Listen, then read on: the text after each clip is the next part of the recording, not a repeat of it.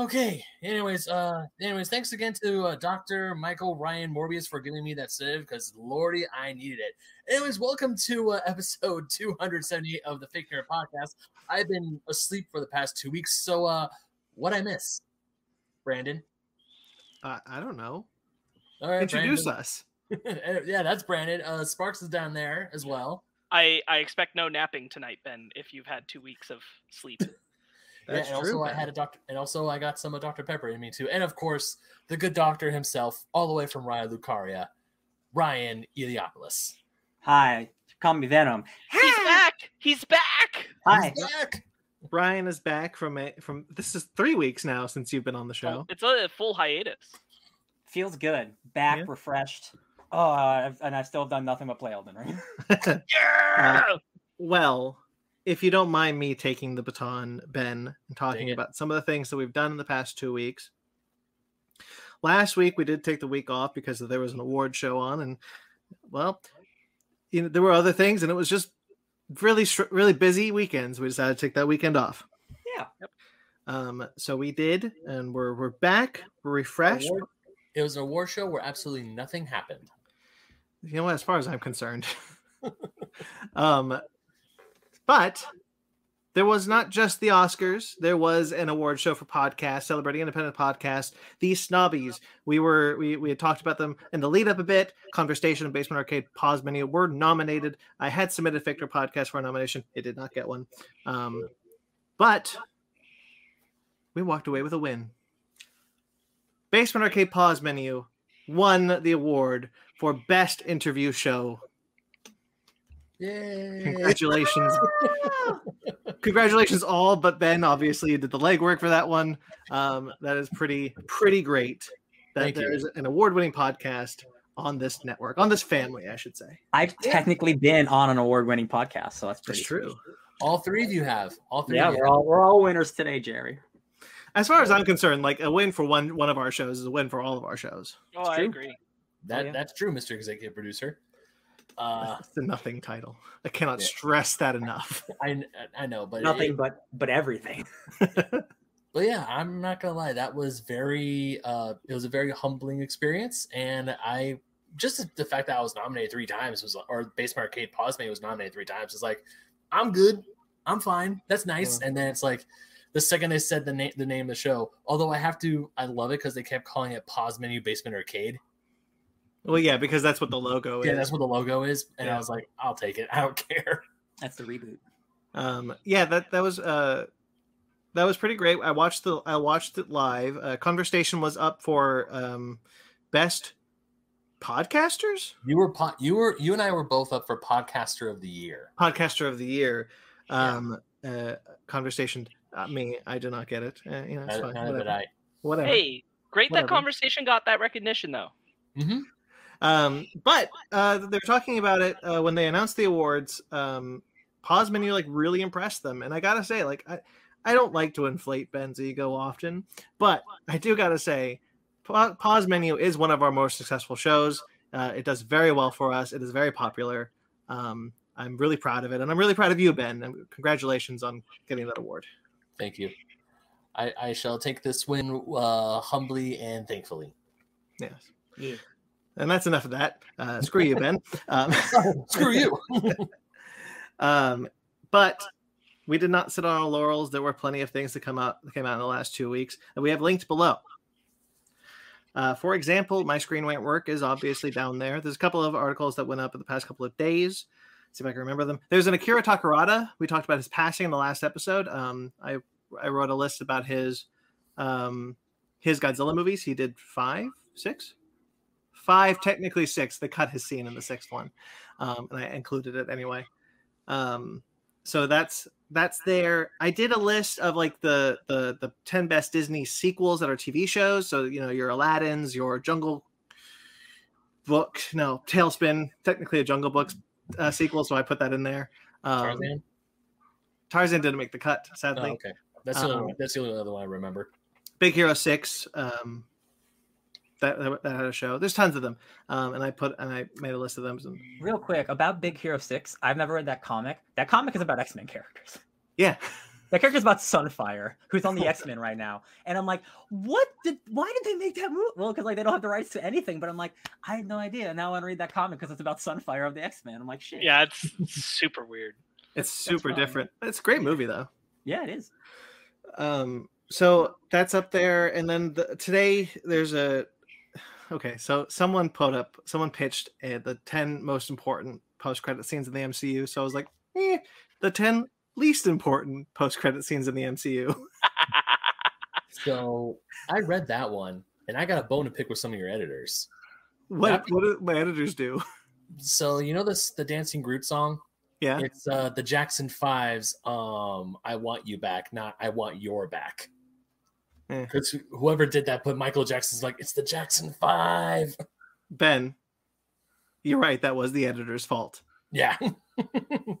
totally, I'm totally blaming the editors on that one. They should. That's Yep, like yo, totally. screwed up.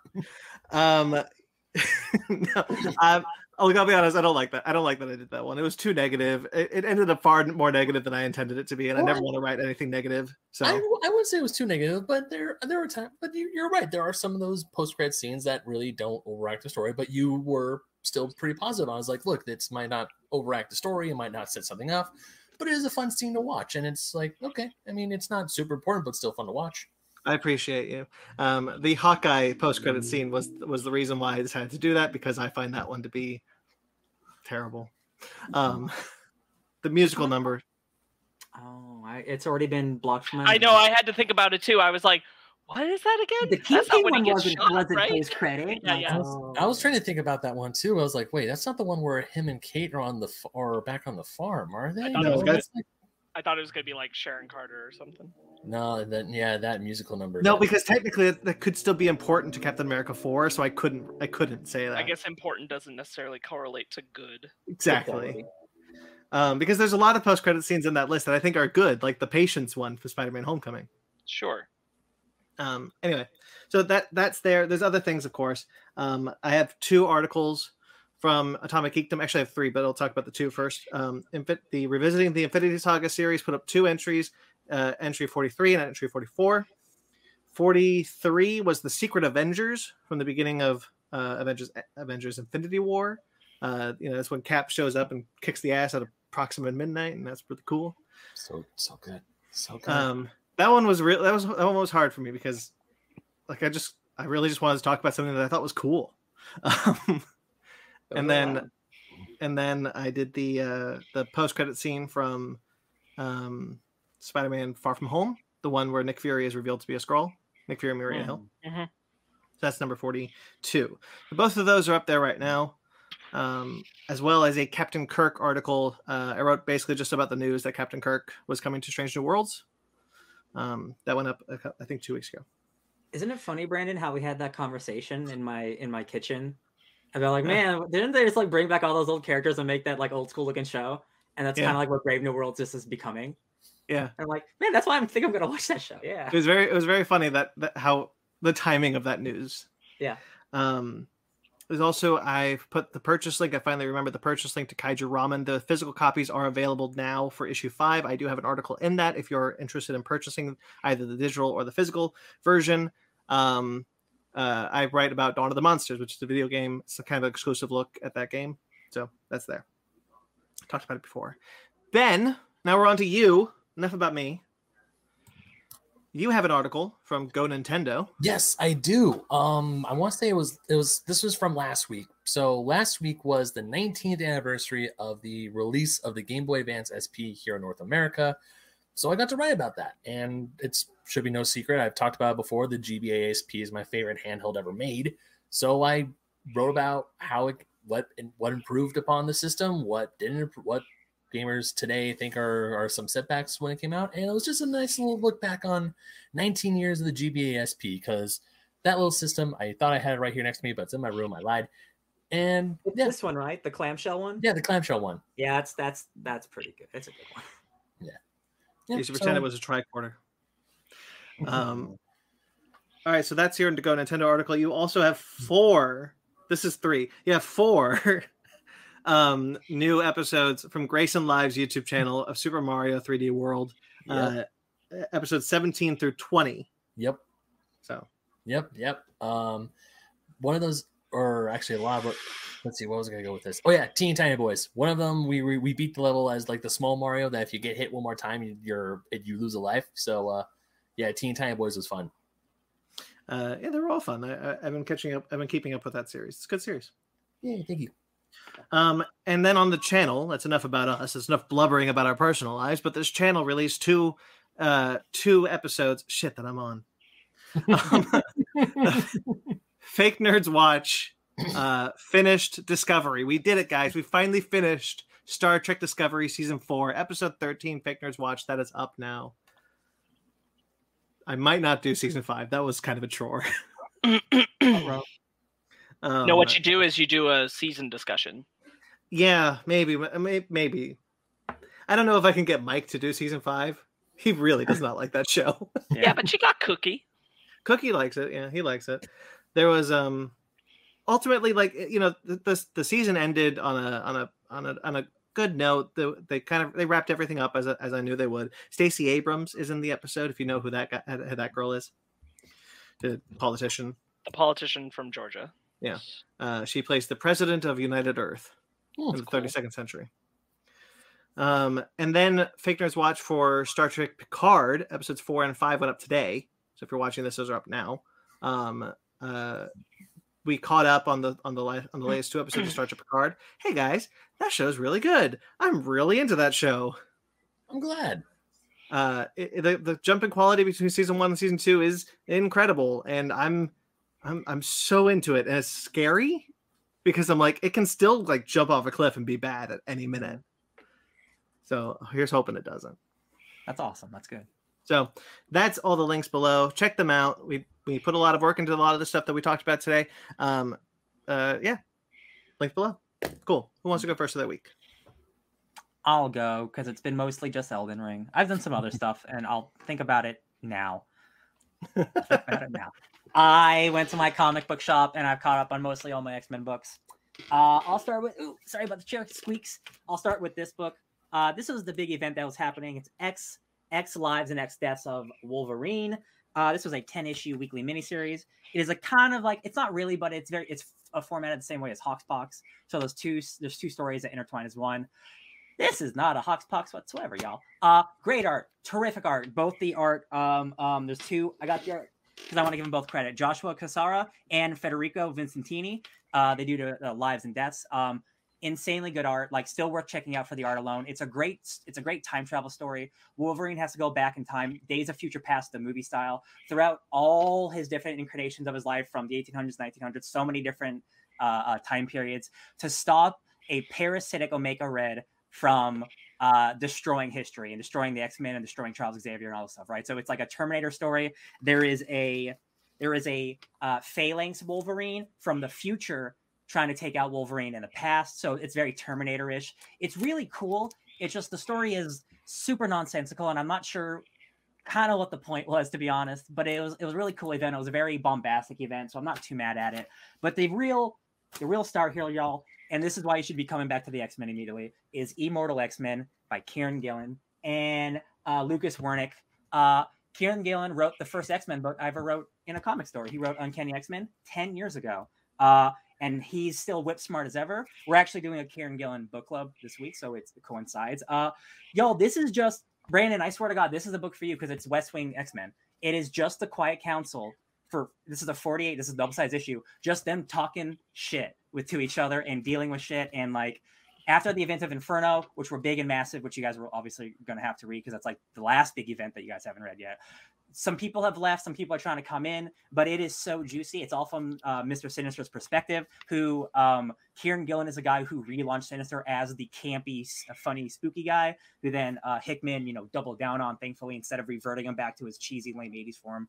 Uh, insanely well written, so fun. It is such a dense book, but like not in a way where it's too wordy. It's just like it's so character driven and I love it so much. And I'm like so glad that he's like he is not the new Hickman, but he is kind of like being he is like quote as being like the new like head of X basically. Like his vision through Immortal X Men is going to go through the books.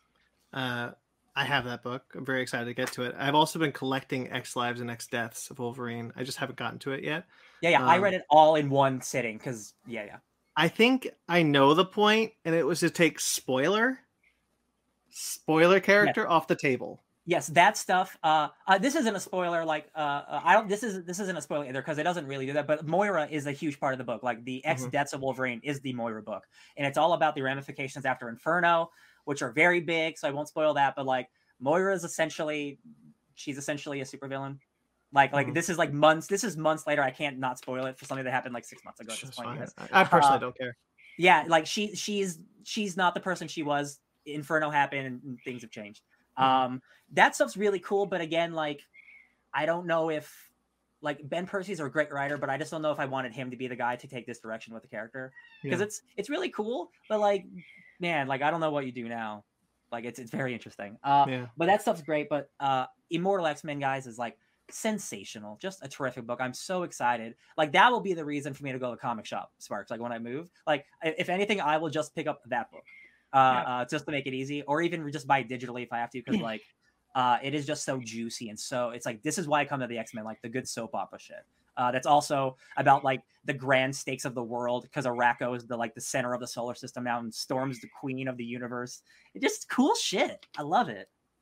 Uh besides that, I'm 120 hours in Elden Ring. Like, uh, I there's nothing else I can say besides like That's some It- king it is- shit right there.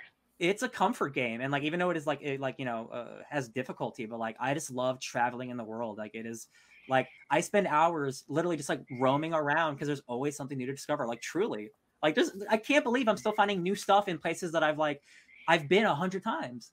Uh, and it's just like, and I love playing with you, Ben. Like it's so fun. Uh, I like I will play this game forever, and they're gonna do DLC now that it's like one of the highest selling games of all time. Uh, very good. Can't wait to play more forever. I just one of the things that when we played, I want to say a few weeks ago, we were going through this one part in the Weeping Peninsula that Ryan's been there like 200 times by now.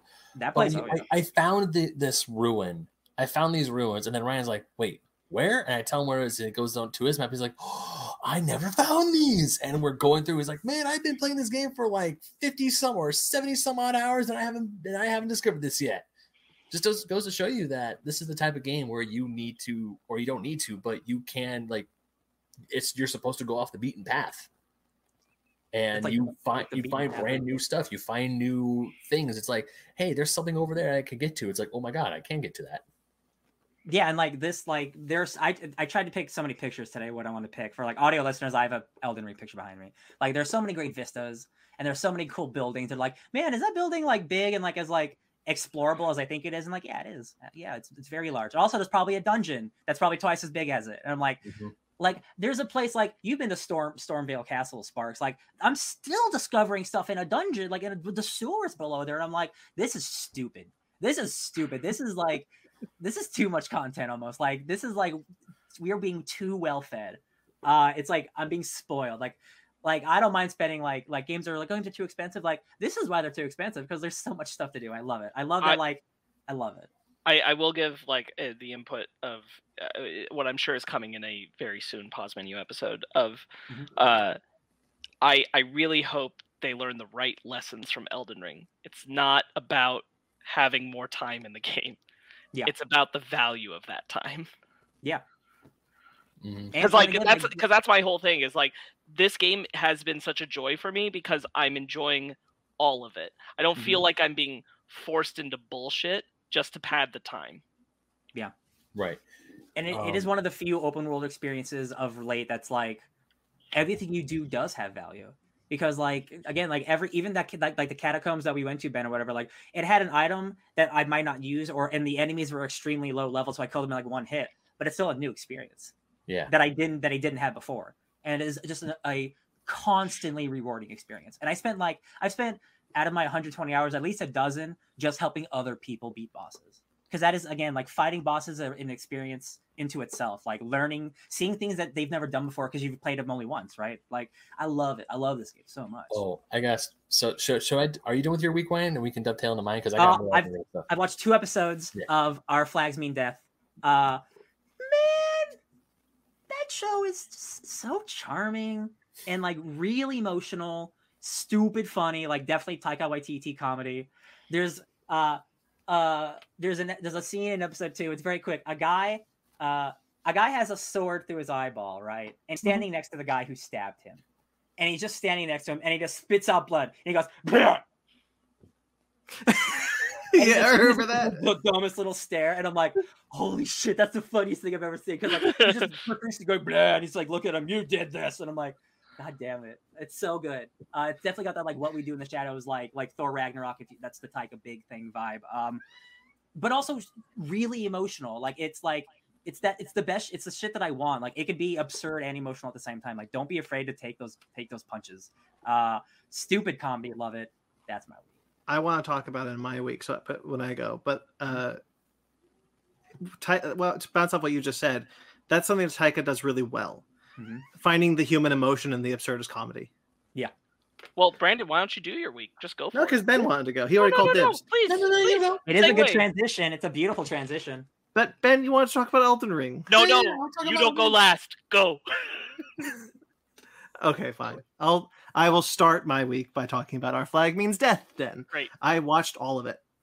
Awesome. um all 10 episodes the last episode i think only dropped maybe last thursday um and i i caught up uh but this week I was shocked that it's only a half hour show. I thought it was going to be Mhm. an hour long show. So I could see why you went through it so fast because I was like, oh, I, I just finished the first episode. Let's do another right now. and it's so easy to binge it it's it's i'm i'm sad i didn't watch it weekly but i'm happy i watched it i, wa- I watched it as i did um because you know what i do i don't really binge a lot of things i'll take a break here and then but it is a very charming very kind very funny show um that's far more progressive than it needs that it has any right to be um and i won't tell you kind of the big reason why but i'll tell you a small reason why. Um so there's a character named jim in the show um that you find out pretty early that they are non-binary. Um the actor that plays them is non-binary and the character is uh meant to be non-binary though they don't say it outright. Um when they find out the the character is not as they seem um they're like so what do we call you? And they're like oh, just just call me jim. I'm just jim. Just call me jim. And then from then on they never ever ever misgender them.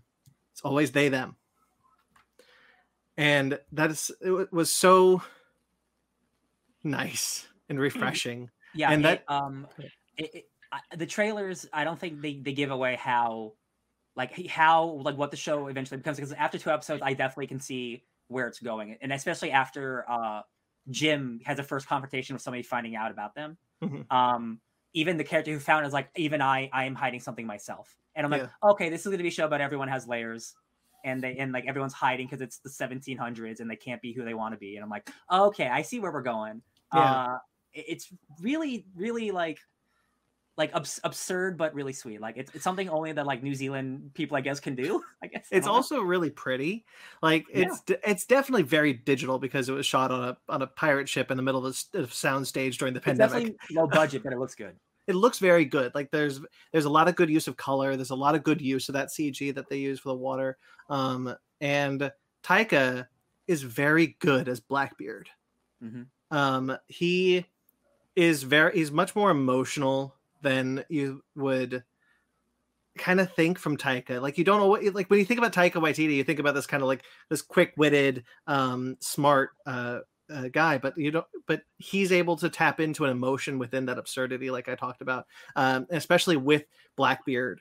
Um, and, and his role is far bigger than I thought it was supposed to be when I first saw the trailers. He is a he is a he is a co-lead on that show. and it's interesting because the very first time that you that you see blackbeard in the show he's like a monster Yeah. like his, his legend is so real that like he's literally depicted as a monster Yeah, uh so it's that's cool that he's not that It- i mean he is that but he's not that. It's a, he is a monster but like there's a layer under that that he's Yeah. like put on this. It's it's it's so good. I was blown away by it. It has not been renewed for a season two as of yet and it, I, i'm sure it will be because it, i guess it's the highest stream show in the, in america right now. Mhm. um hbo max just killing it. Yeah. um it's it's really good. I highly recommend if anybody's got the time to watch it super quick to binge. Um really great it's it's really refreshing it's kind it's it, it's funny it, it's uh, it's wholesome in a in a weird way um super emotional it's unique brilliant show is, is, is what it is it's really unique Yes. it's about uh, It's about a person who's supposed to be a bad man trying not to be a bad man, but becoming a bad man, maybe. and about a, a not a bad man wanting to be a bad man. Yeah, yeah. Um, Stede uh, Rhys Darby was born to play Stede Stede Bonnet. And it's so stupid because, like, again, this is a true story. Like, obviously, a lot of this is fictionalized, but like, Stede Bonnet was a real guy who left his family. He hung out with Blackbeard. Do you know? do you know the big spoiler about the show?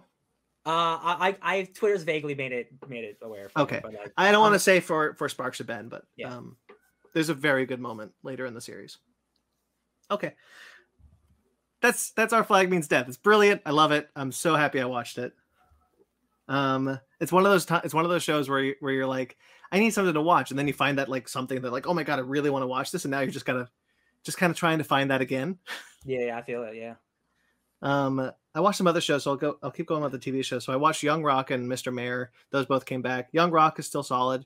Um, they're giving Dwayne, like like present day Dwayne, um, something to do, like as far as an emotional story arc, which was interesting. They didn't do that the first season. Um, so that was cool. Although the the season end, the season it's really confusing because wh- where we meet young so it's three timelines. So where we meet young dewey is after is after the first season moment with young dewey. Where we meet middle dewey is before the first season where we see that character. And then where we meet old older dewey dwayne they call him dewey in the show. Um uh is after the first season and then where we meet the rock is just before the final episode of the last season. It's a little confusing. Hmm, I'll pass. interesting. I'm out. Interesting So- timeline. I'm a little confused as to what they're doing, but it's still a funny show. It's a it's it's a good show. I like it. Um, there's a Christmas special that is necessary viewing because it's ridiculous. Um, Mr. Mayor is a funny show. I don't need to say anything about that. But I did watch Halo. I watched the first two episodes of Halo, All right. Yes. and I don't know how I feel about it. That's that's the vibe from everyone I hear. It's it's something. it, it is something and i'm kind of bummed to say that because Mhm. i really wanted to i really wanted to root for it and cookie who i do the fake nerds watch series for picard with uh he really liked it and he was like well it's it's, it's halo i was like yeah it, it does look like halo i don't know what's not working though Mhm. and i don't want to be so vain as to say oh it's because master chief spent the entire second episode without his helmet They're definitely, as someone who hasn't watched it, but like from the creator interviews and people who who've watched it talked about it, it's like they're doing their own thing here. You have to disregard the games as a fan. You have to come in like they're using Halo as a template to do their own thing, and you have to live with that. Uh, also, it just might, might not just be a good show. And- it. right like that's the thing like i'm totally on board with them like reinterpreting halo and blah blah blah like there, there's some design things that don't work and the design things that, that do work like i tweeted about it. i think the elites are a little too top heavy for some reason they're not as lean as they are in the games but the the prophets look right out of the games they look incredible um and then they gave the covenant a human to work with that's going that's like the major antagonist for the series which i'm like why would you why Because the Decepticons just need the help of Patrick Dempsey, damn it. you're right he's Patrick Dempsey. It's true. Shia LaBeouf has to fight a Patrick Dempsey. He's the Smash Master Chief Autobots have a LaBeouf? human friend. Decepticons need a human friend. That's fair. Hey, that's that is fair. That's fair. Um, yeah, I don't know what it is about it. Um, I like the stuff that they're doing with Halsey, to be fair. Um, but the stuff they're doing with Master Chief, I just, I just don't think Master Chief was a character built for this emotionality. The thing is, Yeah. the thing is, like, it's not surprising that the Halsey stuff is good because that's pretty much like the, the gimme, easy, strong story lore stuff that's already Mm-hmm. in Halo. She kidnaps Like, children, dude. That's where that's where the best part of Halo's story is anyway. Yeah, So it's not like it's the nailing everything else around that is the challenge. They, they decided to do a Lone Wolf and Cub series, Yes, I've heard. um, which is fine. But if you're going to do that, then I think Master Chief needs to be like Din Djarin, which where he doesn't take his helmet off unless it's like vastly important. Right, wouldn't that be the point of having them there? Is so you have them to bounce the emotions off of? Yeah, you think I would think. I think like one, we need more time with the show to see like how how Yes, much depth true. they're trying to give Chief, but but also I mean that like the games like up until the new trilogy, which I think has faltered in, in a little bit. Like it's worked some ways, but I think it's faltered. And like Mm. I don't think the chief is supposed to be this in-depth character. Like he is he is like the savior. He's like Doom guy, but like a, like a more heroic version where he's not just about murder, even though that's He's- what's doing, right? like like I, I mean like honestly like the real answer is you know he's supposed to be player proxy but Yeah. if you go past that john is like military propaganda perfected Yeah. Mhm. and so like he has nothing else but the cause like like fighting for humans is all he is and the only glimmer of anything he ever has beyond that is cortana Mhm.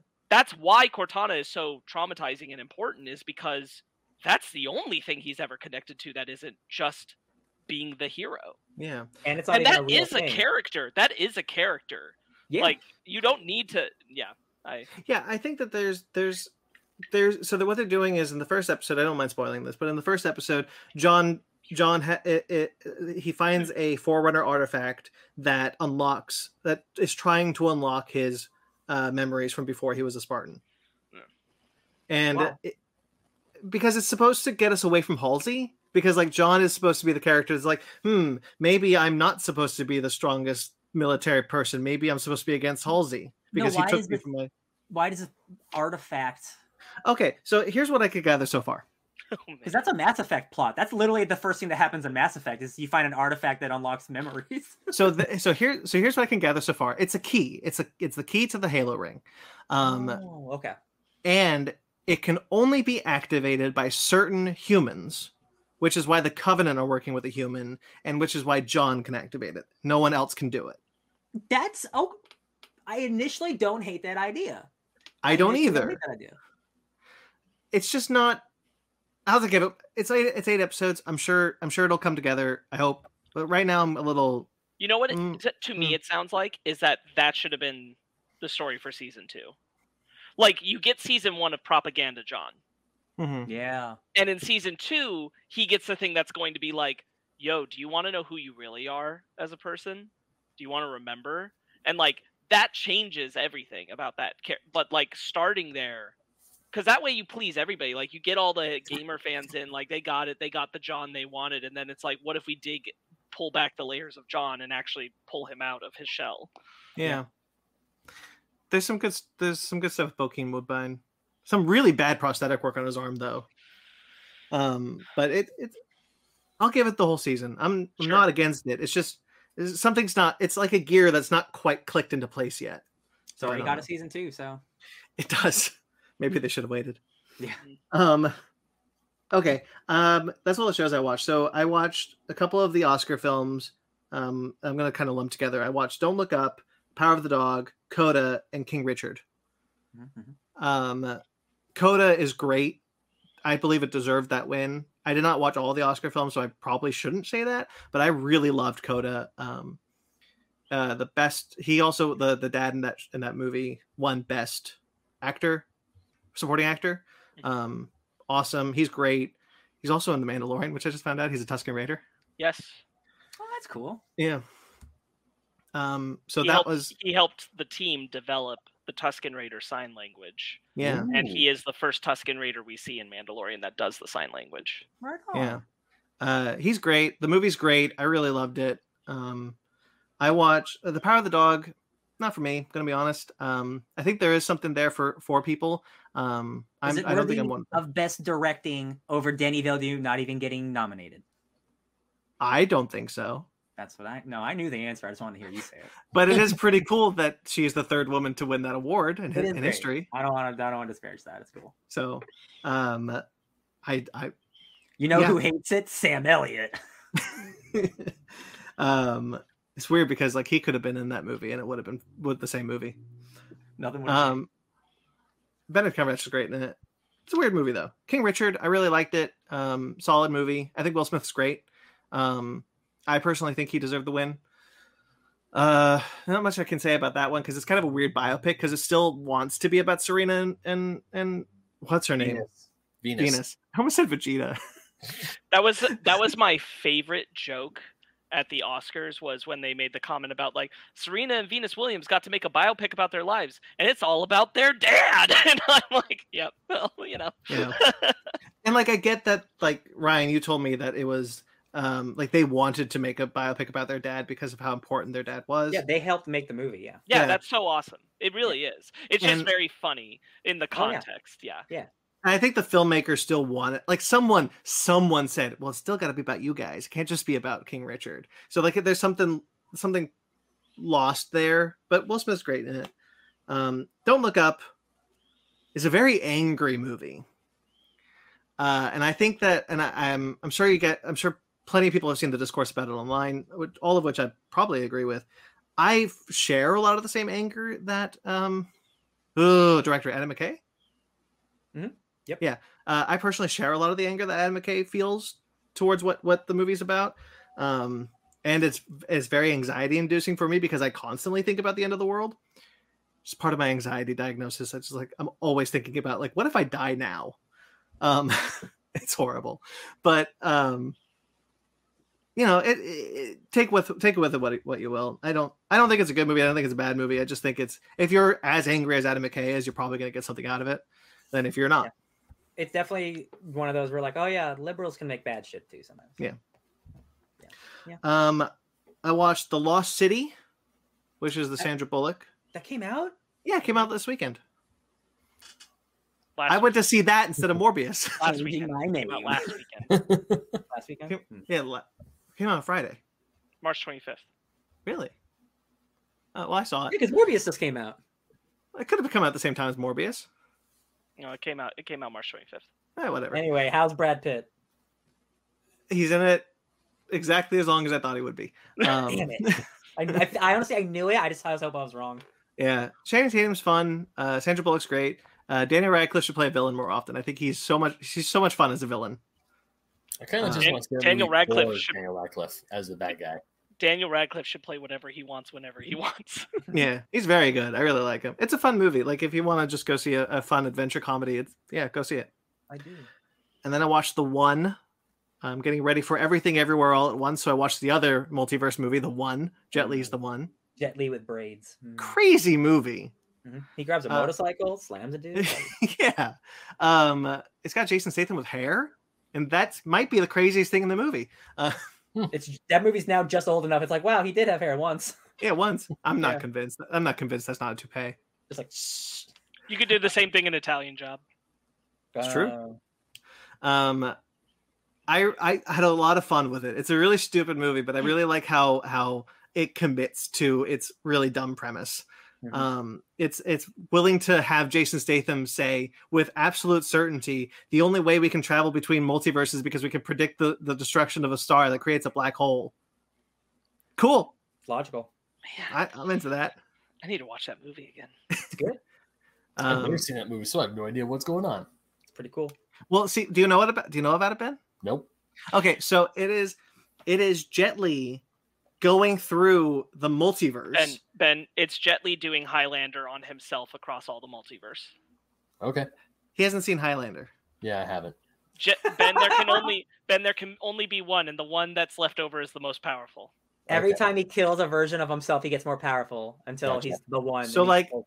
So like there's enough there's only enough energy in the in the multiverse for one for like everyone to kind of have it and be a normal person. But if you kill that person, that energy is dispersed throughout the other versions of the multiverse until you become the one. Honestly, a pretty bold story pitch for the time period that movie was released in. Yeah, really it was. 2001 or whatever. Yeah.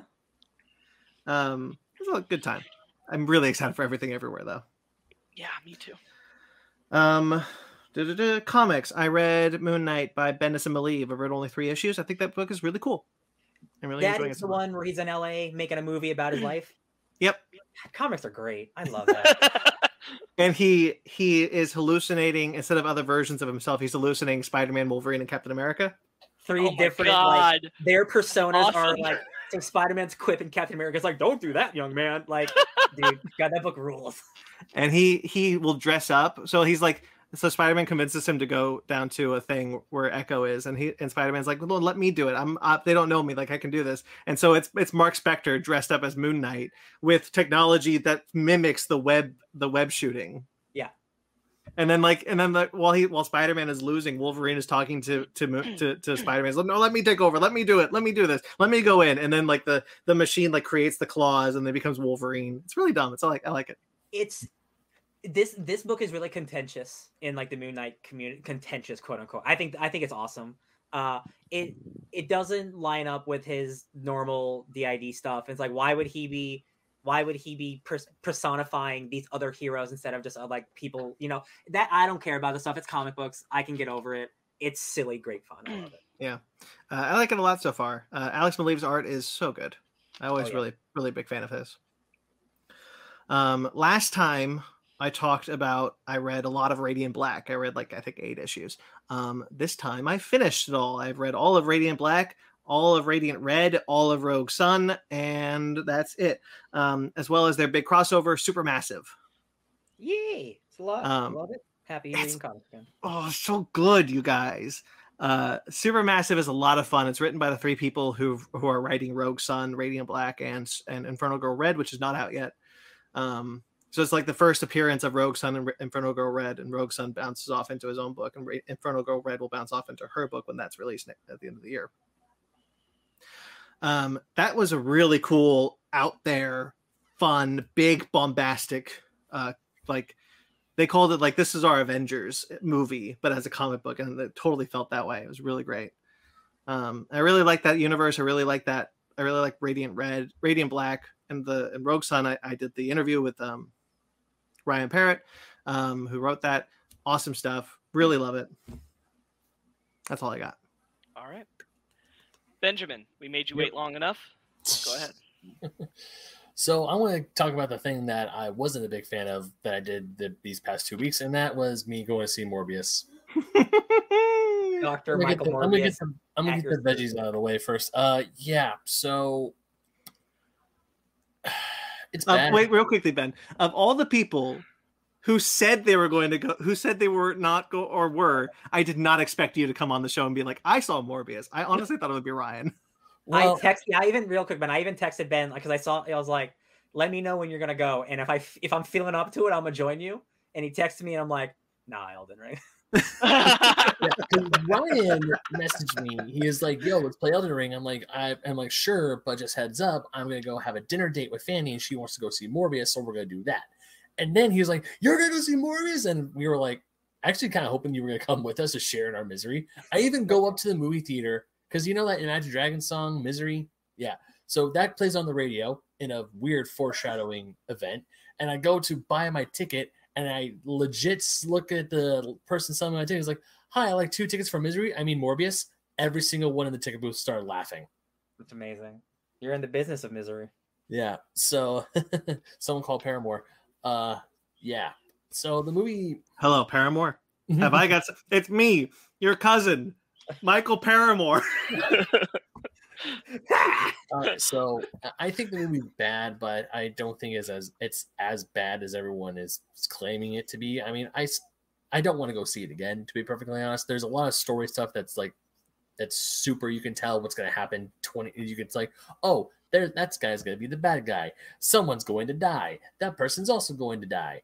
And a lot of the things I had problems with is that the, you know those like shots where it's like super fast paced, so you can't see anything, and then it's all slow mo, so you finally get a clear picture of what's going on. They do a lot of that where it's like all it's like all jump jump jump jump slow mo, all jump jump jump jump jump slow mo mm. again, Yeah, yeah. yeah. and they That do was that. pretty big in the mid 2000s, actually. yeah, Yeah. it was, and it was Venom. very Venom one. Yeah.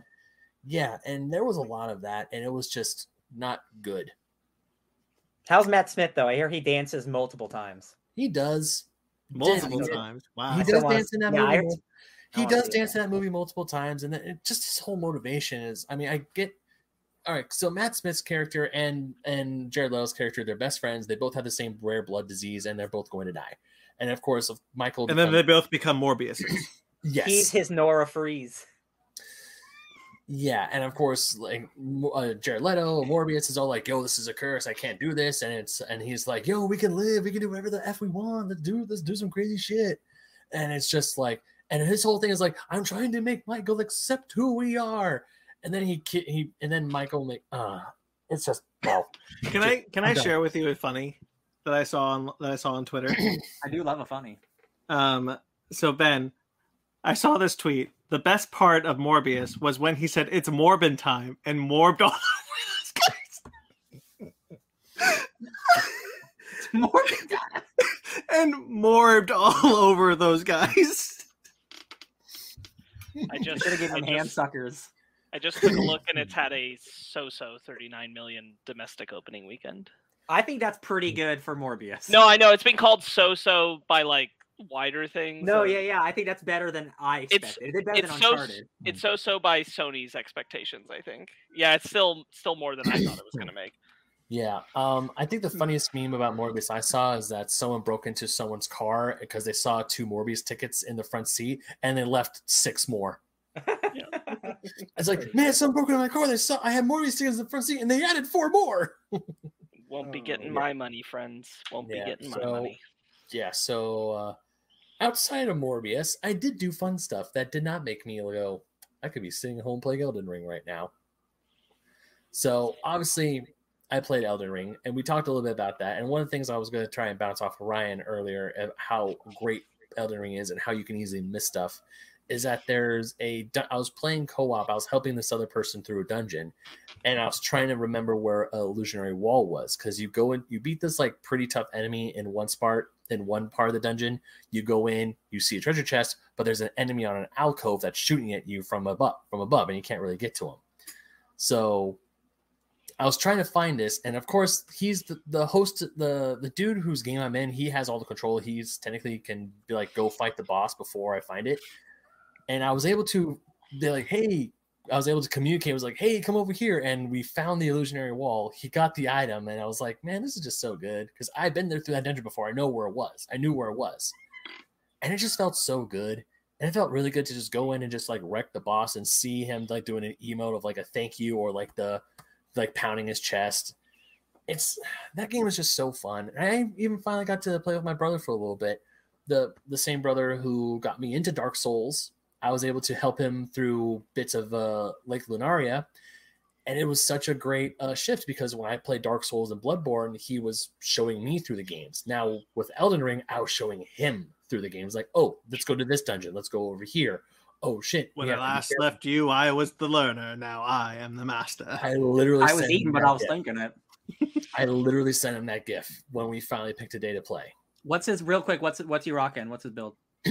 he's rocking um, a spell sword. Hmm. Yeah, he's he's doing he's doing magic. I think he, he it's his build is a more of a dex uh, spell build. I think I could be wrong. Throwing shit. Yeah, but yeah, he's been like he's been rocking that. So yeah, Elden Ring is great. We all know it's great. There's probably just gonna be an episode of Base Arcade Pause Me just devoted completely to Elden Ring because if I know we put that in our quarterly, we're just gonna talk about that for four hours straight. I'm gonna force myself to play one other game so I have something else to talk about that's not Elden Ring. yeah, Hey, but I- Lego Star Wars comes out on Tuesday. That's true. But I also did get another game this past week that is not obviously it's not Elden Ring, but it's Kirby and the Forgotten Land. And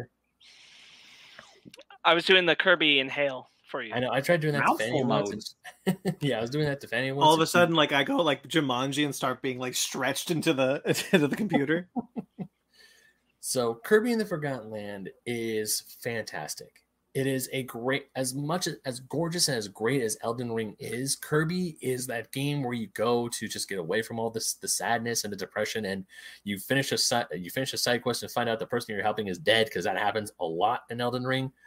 Doesn't Kirby take place in a post-apocalyptic world, Ben? Technically, yes, but we don't know what happened in that post-apocalyptic world. Uh, Ben, it's in the name. Post-apocalyptic. Yeah. Apocalypses aren't good, Ben. Uh, anyways, the game's colorful. The game's fun. It's really fun to go and explore. There's secrets all over the place, and it's just, man, it's, it's a fun time. It's a fun game. Great co-op. I mean, I will say that if you're playing with a player two, unfortunately, um, it's definitely in like the the mindset of okay, I'm playing with like a younger sibling, so I'm gonna give them the controller, and their player two character doesn't really do much. They're essentially there just to like to take care of whatever you're trying to do, or they're just like death fodder kind of. Baby mode. Yeah, but it's still a fun game to play with people because you they might see something you missed, especially when you're when you're trying to find a bunch of secrets in the levels because there's like little secret passageways that lead to more treasure and more little Waddle Dees you need to go save that you didn't catch the first time. Uh, ben, real quickly, Yep. Mag, our good friend Mag, Hey Mag, is in the chat. Hello, sir. Um, what? But did you do some, Ben? I'm doing it. Oh, okay, fine. He says won't be here long on break for work at a concert. Well, we're happy to have you for as ever long you can be here, sir. Have a good Mhm. shift. Yeah. What what show is it too? I'm curious. Dragon Force. I Continue with your week, Ben. Yeah. Imagine Dragon Force. Yeah. So outside of yeah, so outside of Elden Ring, I've also been playing a little bit of Kirby, and Kirby's fun. I really enjoyed it. I'm really glad I got it, and it's it's a nice uh, little breather from like the intensity of Elden Ring. Sure. Yeah. And let's see, what else did I do this week?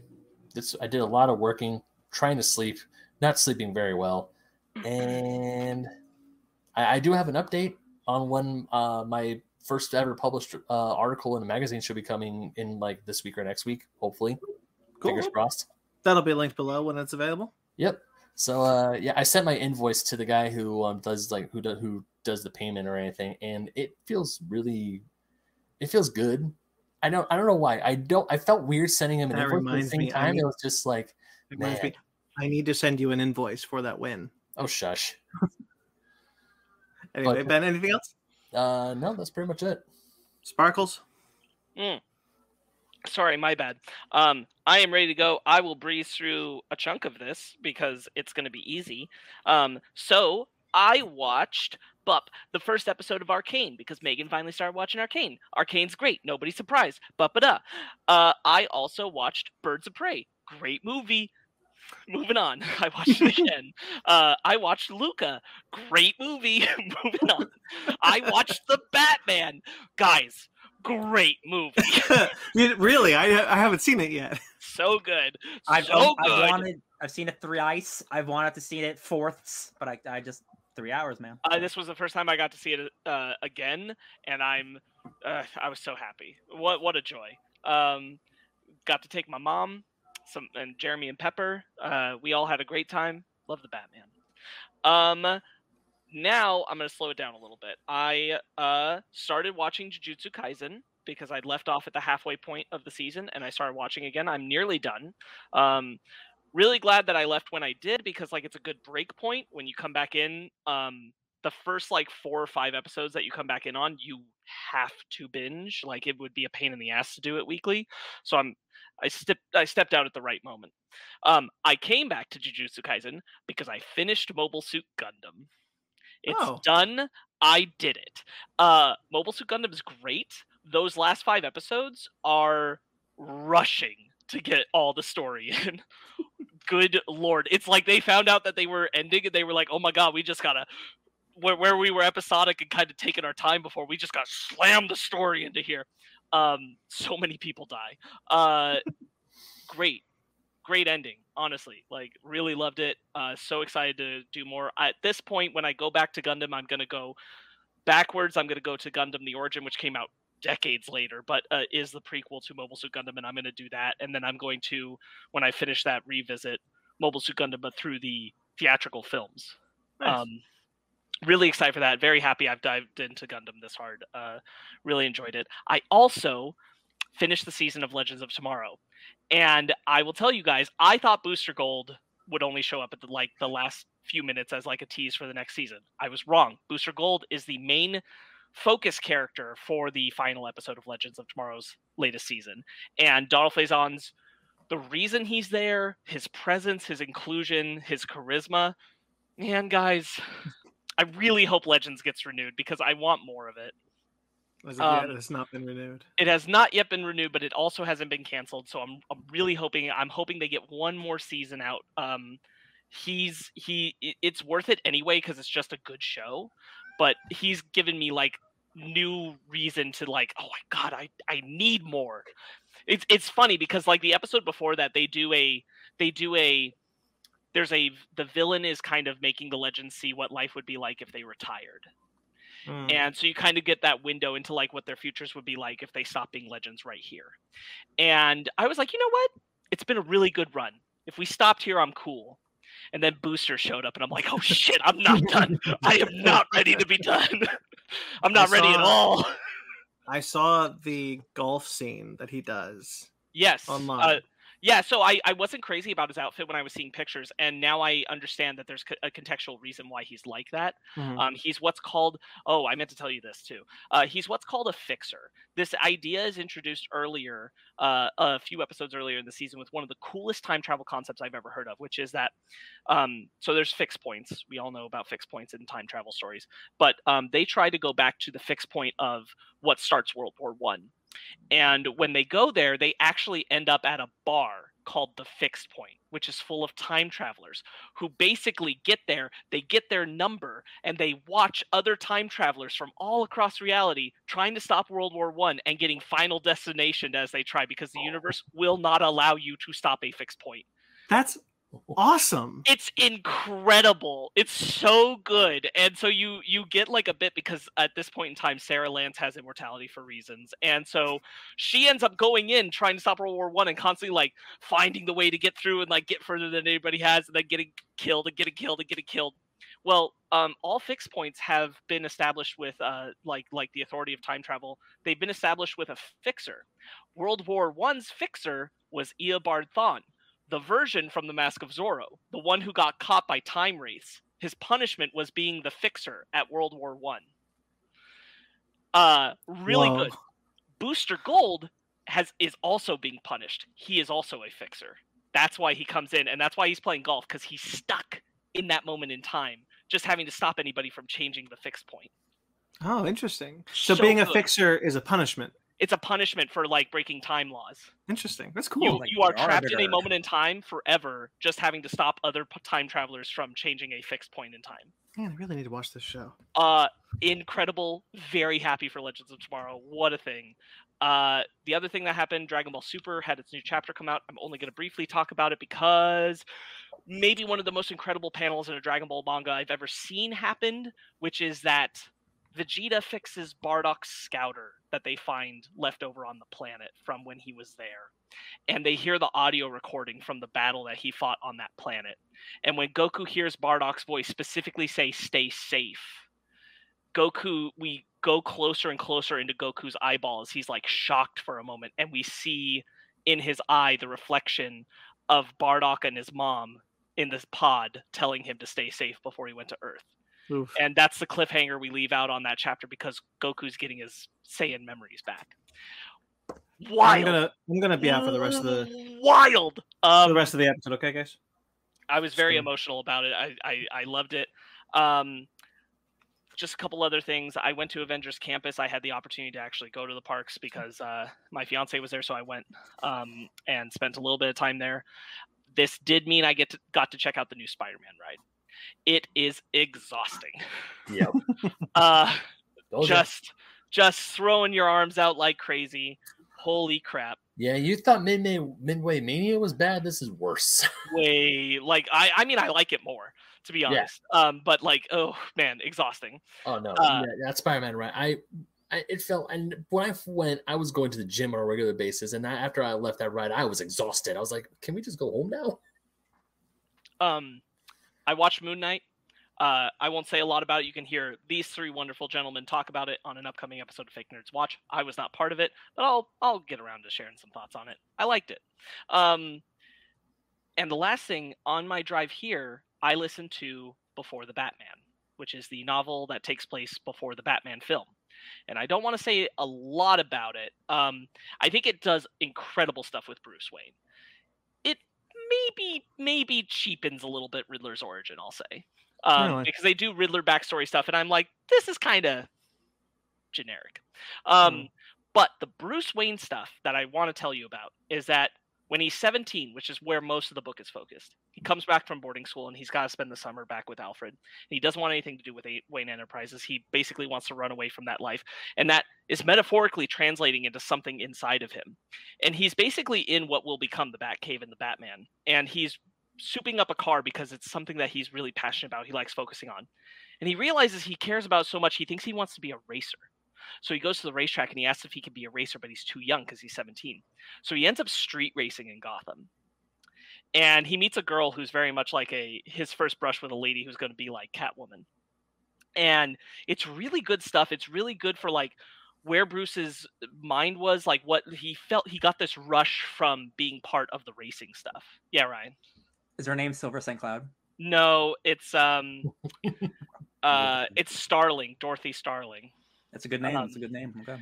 uh, and so uh, it's it's him like impassioned by this racing thing. But uh, on one of the nights when he's street racing, the girl he likes, um, her car blows, and uh, he has to actually like break in and get her out before it explodes. And that feeling feels even better than racing, and that's the feeling he ends up deciding to chase, helping people, and that's what leads him to the path of becoming Batman Oh, it's it's like so a, it's like really a- good. I really like this. Like, I was gonna be a racer, and like the the way that he's connected to his car, that that's such a, a strong point of who he is to begin with at that age. I thought was really cool. It's a really great avenue for like this Bruce Wayne, what he was passionate about, how he ended up.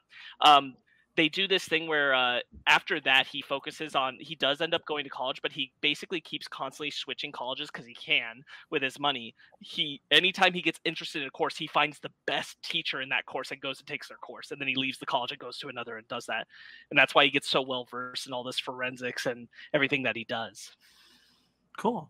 so I love it. pretty cool pretty cool it's a listen- I'm gonna listen to it's it. not too long it's real good um that's my week guys we got a lot to do so let's uh let's get into it All right, so we go move into our bread and butter then. Okay, so let's move into some sad news real quick. Taylor Hawkins of the Foo Fighters Oh, this hurt. This hurt. passed a lot. away at the age of 50. man this is so wild that this happened so soon after that film came out just it just feels weird it's just sucky Yeah. Has it been? Has it been announced what happened Mm, I mean, people. I didn't see it. Um, the the I want to say that parts of the toxicology report report report have been released, saying that there was quite a bit of um psychohallucinogens in his system, along with a Mm. bunch of marijuana, but that they Oh, didn't say they didn't say that was the cause of his death. But at the same time, he was 50 years old. He was the drummer of one of the most famous bands in the world right now. And he was and he yeah, he was um Dave's best friend. Like there were two bros who just who created the Foo Fighters. Like when you say Foo Fighters, it's not just Dave Grohl, it's Dave and Taylor. Mhm. sure So Yeah. I mean Wow. it, it it just it hurts because 50, 50 is far too young. Yeah. Oh, yeah, yeah. 50 is way too young. I was I got lucky enough to see him way back in in fall of 2009. A friend of the show, Grayson, he's a diehard Foo Fighters fan. He got to see him on the Broken Leg tour when Dave Grohl broke his leg, and he still did a tour. Oh, what a guy! That's amazing. Yeah, and I also I remember watching. This was there's a VH1 special with um they're honoring Queen, Judas Priest, and Kiss. They don't do it anymore, but it was like this rock honors thing, and the Foo Fighters went on stage first, and they talked about how Queen was so inspirational, but they focused mostly on Taylor because for Taylor, Queen was the first band he ever saw live, kind of like how for me Van Halen was the first band I saw, and that was just like the tipping point for him. Is like I want to do that, and he became one of the best drummers ever. Uh, That sucks. yeah terrible loss. Um, and then Estelle Harris passed away today. Um, if you don't know her right off the bat, I'm sure you've heard her voice. She's Mrs. Potato Head in Toy Story. Aw. Oh yeah, yeah, yeah. Okay. Um, she is also um, Is it George Costanza's George Costanza's mother in Seinfeld. Oh, no, Estelle. Oh yeah, Yeah. okay. That's a bummer. She passed away at the age of 93. That's a legacy right there. That That's, is. Yeah, that's, long- that's an age. long life but still sad Yeah. Yeah. Mhm. And this is not a person who has passed away, but I wanted to give this its due. sure Uh, Bruce Willis has announced that he is retiring from acting. Um, he says that he's been diagnosed with aphasia, which is a language disorder.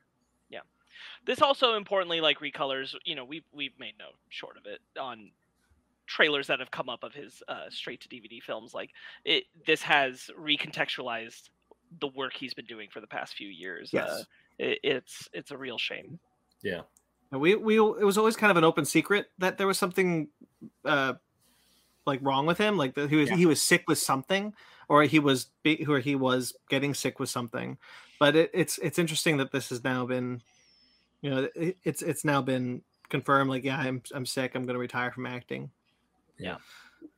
Uh, I I kind of wish he had went out on a stronger lineup of movies, but he's a legend. th- I, this is not me disparaging Bruce Willis whatsoever.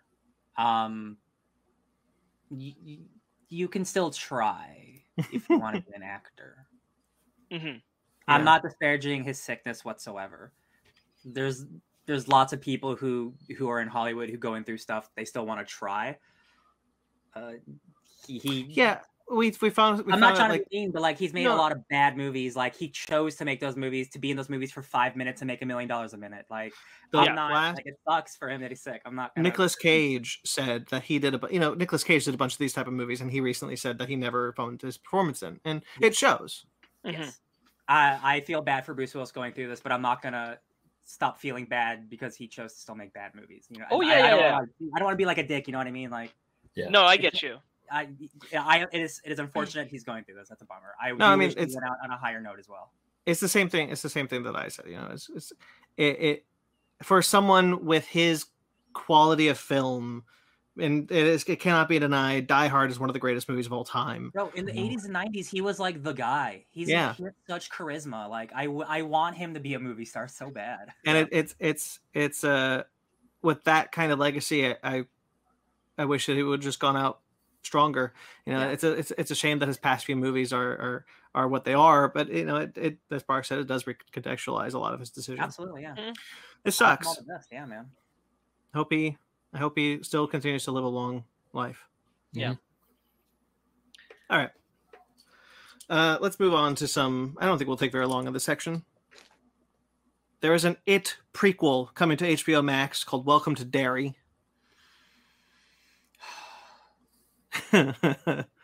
All right, moving on. Um, I, I have I don't really want it. yeah, S- Especially after like really liking that first movie and then not particularly liking that second movie.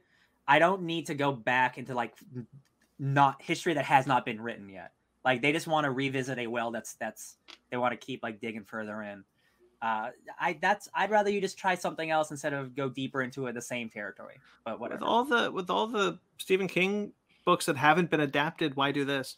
That's what that. Yeah, Yeah, I, guess those movies made that much money. I guess I don't know. I, I guess, but I I don't want to see any more creepy clowns anymore. It probably won't be a I clown. do. I like clown. I just like. I just. I don't think a prequel to it is where I need to see it. Now, is this going to be about the guy that Bill Scars that, that Pennywise takes over? Right, because in the second film, it's implied that he took over a real face. Is this about this guy? I want to say it. It's. I want to say it takes place in like in a random like time period that's not associated with that guy. I think I read like when it's. Have they said when it's taking place? Have they not? They just said prequel. Okay, I could have swore maybe it was like someone doing their own ideas. Like it was just gonna- it was going to take place in like the twenties or something. Like I don't know. Like Well, they did say that it's going to develop. It's going to discuss the origin of the 27 year curse. okay, yeah. Uh, So. I I'm honestly not interested. I'm good. Don't need it. yeah. Don't want it. Um, Sparks. This will take very. This won't take very long. Uh, Tyler Hoechlin is nearing a deal to return to the Teen Wolf movie. Yay! Good for Tyler Hoechlin. Hoechlin. get, get that money. Uh, Christina Ricci has been cast in the Tim Burton Wednesday TV series for Netflix. Yay! It was it it needed to happen. I'm happy about it. I'm so excited for that show. That that that girl playing Wednesday, Jenna Ortega, she's Yes. like blowing up right now, and she's so good. She Uh, is so good. And Tim Burton's like do like this like this has everything to be like Tim Burton's big like yo man, I still got my shit. I still I can still do this. Like I I'm I am praying this is really good. Me Jenna too. Ortega. Where where do I She's know? in Scream. Five. She's the the, the, Five young Cream. girl in Scream. Oh yeah yeah yeah yeah. She's great. She's also in the new movie X, which I really really want to see. I hear it's excellent. She's also in the second season of You. Very cool. Ooh. Um, Yeah, she's great in Scream. yeah, so she's like really emotive. Like she's a she's a great actor. I got who's the girl who played Dora the Explorer? Um, anyway, look that The up girl later. from Transformers. Yeah, the girl from Transformers Five. Yeah, I don't know. Fallout, the TV series is coming to Amazon Prime, has cast its lead in Ella Par- Ella Purnell. Now, if you don't know that name right off the bat, uh, Sparks and I will recognize her from Arcane. She's Jinx. Mm, Um, mm. They casted an animated character in Fallout. well, she she does live action and animation, but all, I only recognize her from her animation work I gotcha. Because she's also in Star Trek Prodigy. Okay. Uh, but she's been cast in the lead role. so like if Fallout is a series where like you can create your character, so it's really nice that they're just they're making her default like like a like a, a lady character because like generally they just depict the male character and this kind of stuff. So I'm like For "Hmm, sure. cool." Yeah, good point. Good point. Yeah. And then Robert Rodriguez is directing a reboot for Spy Kids on Netflix. Oh, Yeah, okay. A reboot. all right. Why not? I wonder if it's. I hope it's a, a continuation, not a starting from scratch thing, because that doesn't make sense to restart your entire franchise that you helped create. You know what I mean? I hope Because that just, like- world that world is like fleshed out and interesting and Yeah. kooky, but like like the, it should be like like the I don't know if they're old enough. It was 20 years ago. It could be the kids of the kids, right? Like well, they did that in the fourth film. Oh, did they? Well, I didn't watch that one. they did the If- kids of the not kids in canon. the fourth film. No, not the kids of the kids, but the kids were in the fourth film. Yeah, they showed up. Yeah, he means kids of the kids. Oh, kids of the kids. No, yeah, I'm they talking haven't done about that like like Force Awakens and shit, baby. Oh yeah, yeah, yeah, you haven't done that yet. You could. bring back Junie, Sports Sports Kid. Bring him back, and then we'll we'll finally tie in Shark Boy and Lava Girl. dude. Br- bring back the multi, mul all of it. Bring back. Is there Machete. that, like, he's, that he's rated whole- R now. The whole uh, superhero universe thing that he did for Netflix that's connected. So Shark Boy and Lava Girl, Oh, yeah. Yeah, yeah. Well, it's not technically connected to Shark Boy and Lava Girl because that was because that was, they were hallucinations hallucinations in that film. They weren't real characters. Are you in shitting me? Yeah, They're What are connected we in even my doing brain. here? because he because the main character of Shark I Boy want and to Lava spend more Girl. time on it. Go on. It's essentially what I said. Okay, that's that's that. Then so let's move on. Hey, Spy Kids is Spy Kids is cool. Like that's a cool kids kids franchise. Yeah. Uh, Blue Beetle. Sharon Stone has been cast in Blue Beetle. Oh yes, she's character Uh, character she will- She will be uh, Victoria Cord, the antagonist of the film. I think I think that's awesome. Since you brought up Blue Beetle, quick side note: uh, Zach Braff wants to be Blue Beetle to Donald Faison's uh, Booster Gold on Legends, and I want that bad. Okay. I thought you He- for a second you meant like in this movie, and I'm like, No, no, no, no, no, no. Legends. Yeah, yeah, yeah. Because it's Donald Faison, and they're like they're still best friends. So Mhm. like, oh, I didn't know they're still friends. Okay. oh yeah, they they like they hang out all the time. They love each I other. it. No, they're also in that commercial about T-Mobile together where they're singing. Yeah, Oh, but I that could, watch that, yeah, uh, let him because he'd be perfect as Ted Cord. Uh, I feel very good about this because I, I haven't seen Sharon Stone do anything for a while. But then I watched the Netflix Murderville show, and she's one of the guests, and I had a great time watching her there. And so I'm like, yeah, go go Sharon Stone, let's do it. Cool. Yeah, she she's she's not uh she's been in, in a DC movie before as a villain, so it's definitely probably gonna be better than Catwoman. So that's gonna be nice. Uh Mm, really cool that they're doing like I'm not super familiar with with the Cord family, but I'm pretty sure that like Victoria Cord is not a big character in the comics from what I've, from I've read. So like having like Ted's evil wife be the villain, like okay, whatever, family drama, whatever. sounds fun. Yeah, I like Sharon Stone. She could be she could be cool. Apparently, now this is kind of a rumor as of right now. Um, Sabir Pirzada, who wrote Moon Knight, uh, is scripting a Nova project, but we don't know if it's a TV show or a movie. I mean, it was only a matter of time. That's That's true. Fantastic. I'm just, just like Moon Knight and Nova are so different. It's not even They are. comparable. Man. Do okay, sure. The first another episode of Moon? Knight was good enough. Yeah, sure. Hold on, did you just ask? Do, do we want a Nova movie? No, no, as in, would we prefer Nova being a, a film or a television show? What would Nova's big cosmic. I'd hope it would be movie. I Yeah. think I I think I'd prefer movie. But Yeah. I the thing the real question is if they're gonna do Rich Rider or they're gonna do Sam Alexander the Kid. And my heart wants Dick, but my brain says Sam the Kid to tie it in to Kamala and do I the agree. champion stuff. I agree. I suspect it's the kid. You could get both. You could do like the like passing the torch, like old man Nova. Like they absolutely could do that, and that's the dream. Uh, I just, I just, I don't know. I want. it.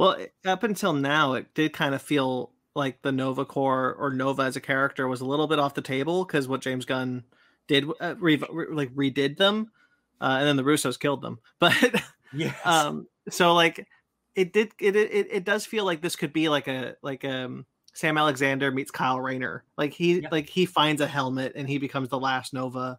Mhm. Like like Kyle Rayner became the last Lantern. Yeah. And and and the the story of like of Nova's big introduction and annihilation, like like geez, like over a decade ago or whatever, or reintroduction. Like he all the all the cores wiped out, and he is the singular guy left with the world mind, and he has collected all of the energy, almost like the one, like we just talked about, and he's Mhm. like the ultimate Nova. That's why he's so powerful in that in that annihilation stuff. So like.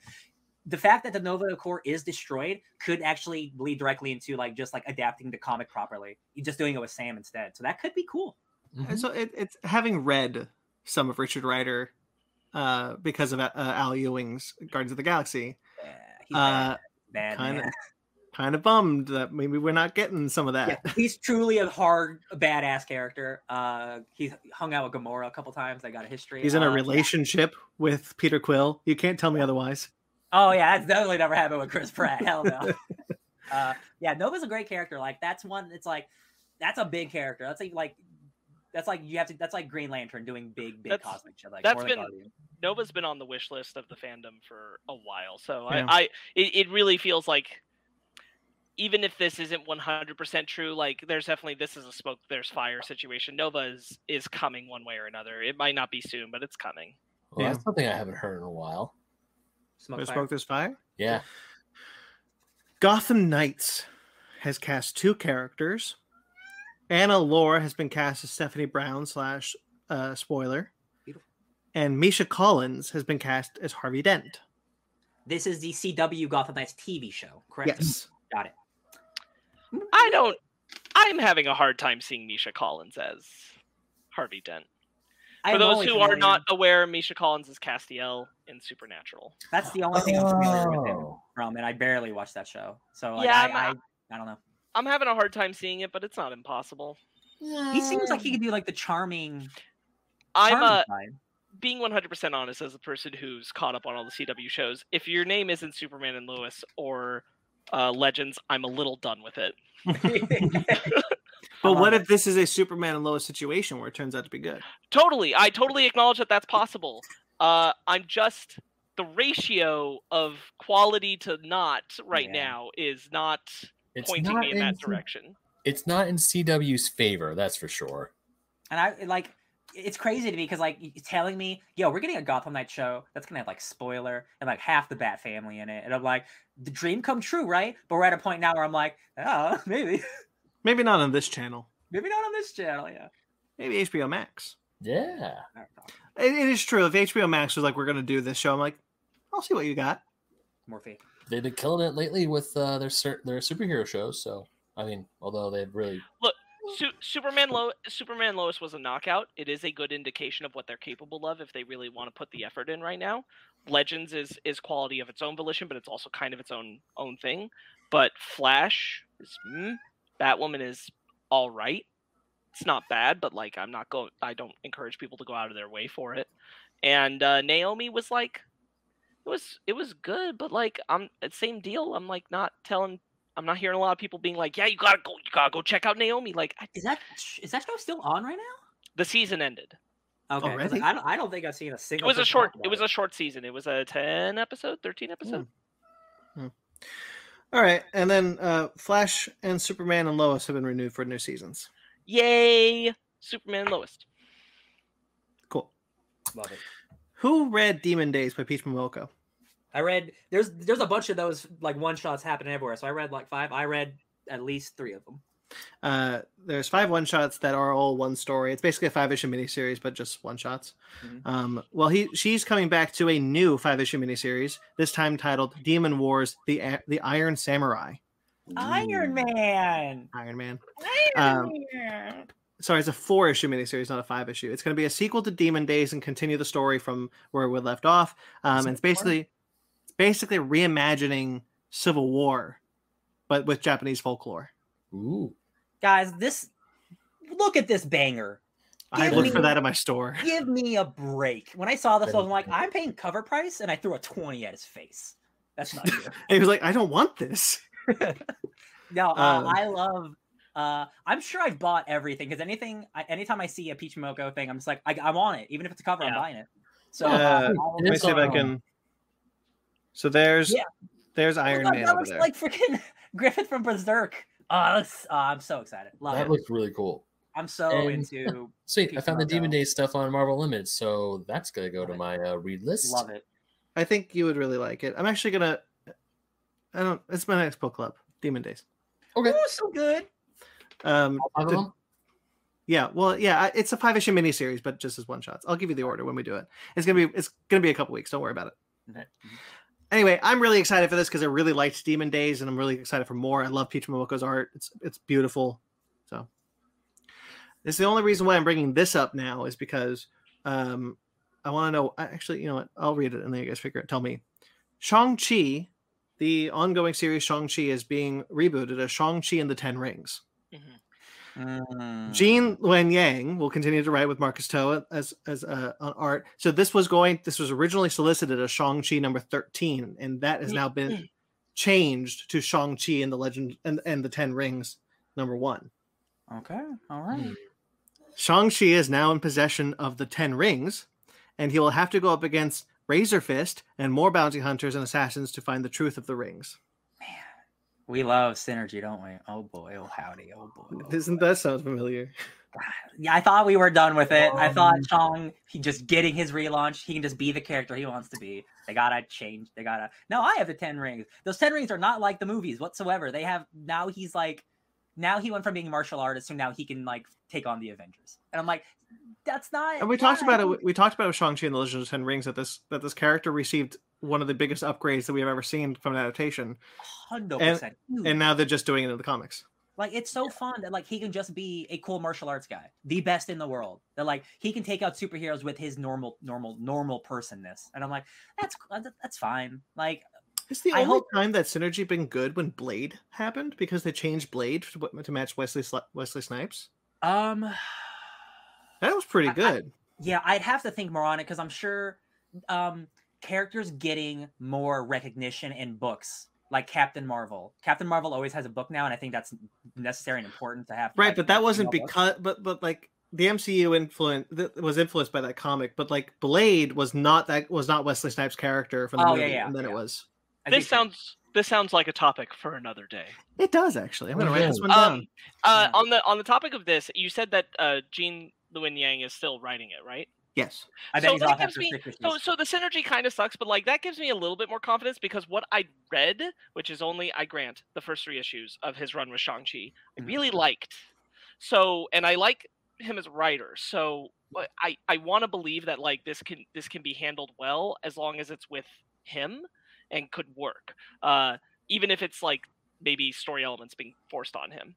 Sure. Yeah, I I, I agree. I just I just wish some things can just get left alone. in 'Cause the in the like- hands I, I agree with you in the hands of a capable right capable writer i have some hope Yeah. uh where it doesn't feel necessarily like the, the decision might be forced but the story that might come out of the forcing could still be great Yeah. um the, the, But- the big test is if this happens to Miss Marvel, because if that happens, there will be riots in the I, street. I agree. I agree. I th- I'm very Um, concerned about that, and yeah. I agree on that sentiment. I think that the other thing is it will be interesting to see if this is just a temporary, like this title with Shang Chi with the Ten Rings is like a stint to kind Yeah. of tie with the films, but not necessarily a permanent change for the character. To have. My, probably. my take on this whole thing is that they missed the boat. oh as yeah, in- just, yeah. That movie's been out for months. Well, longer well, than I- that. I, I mean, I get in what you mean, but I disagree. window. I disagree because what happened is that the movie came out and Yang's book came out, and that was solid. And if they'd just done this from the get go, it would have immediately been like, eh. Hmm. Um, so I'm hoping that there's foundational. Again, I'm not caught up, but I'm hoping there's some foundational groundwork that can make the story work Yeah. because Yang got to like lead into it. Uh, I feel like it'd be it'd be a shittier cash grab thing if it was just done when the movie came out. Yeah, I got that. Yeah. All right. Moving on. Sure. Some video game news. E3's been canceled this year. Good. Yep, We don't it's need it. going. It's Shocker. it's all virtual again, and they say No, it's not. Ben, Oh, it's, oh, it's canceled. Canceled. Oh, I read Yeah. that they're going to do uh, more They- like they did. they canceled their in-person show last year and said they were going to do a dig- uh, a virtual show, and then this week they canceled the dig- the the virtual show. It's there. Not, there was no E3 this year. Wow. Uh, that's that's fine. Sony hasn't been there for a while. Let's- Uh, Let's be honest, there might not ever be an E3 again. it's Yeah. honestly it's fine. Like as much as I love E3, like like every every big company, Sony, Microsoft, Nintendo, they all have their own things that they that they do that draw in millions of fans. You Ryan. can release a trailer anytime. Ryan knows somewhere Geoff Keighley's like, yes, No, no, yes. no. Sparks, that's so funny because literally like in like an hour after they released the news, Geoff Keighley just went on Twitter with a winky face. Because he's he, he won. He is now Mr. E3 because he's got now multiple shows a year because he knows what what people want. He's just a gamer. He just wants people just want to see games. They don't want any of the marketing bullshit. It's like, hey, here's some games. Here's the people who make the games. That's all they want. It's, He knows it's what's so up. true. I mean, we're probably still gonna get some June announcements from all of them because that's like, Yeah. I mean, obviously Nintendo's gonna have a direct, like it's gonna be their air quotes E3 direct, even though E3 is not happening. Well, Ben, Ben, that's that's kind of the point. Like E3's E3 was suffering Mhm. uh, before the pandemic. The pandemic killed it because everybody figured out that doing virtual worked better Yeah. for them anyway.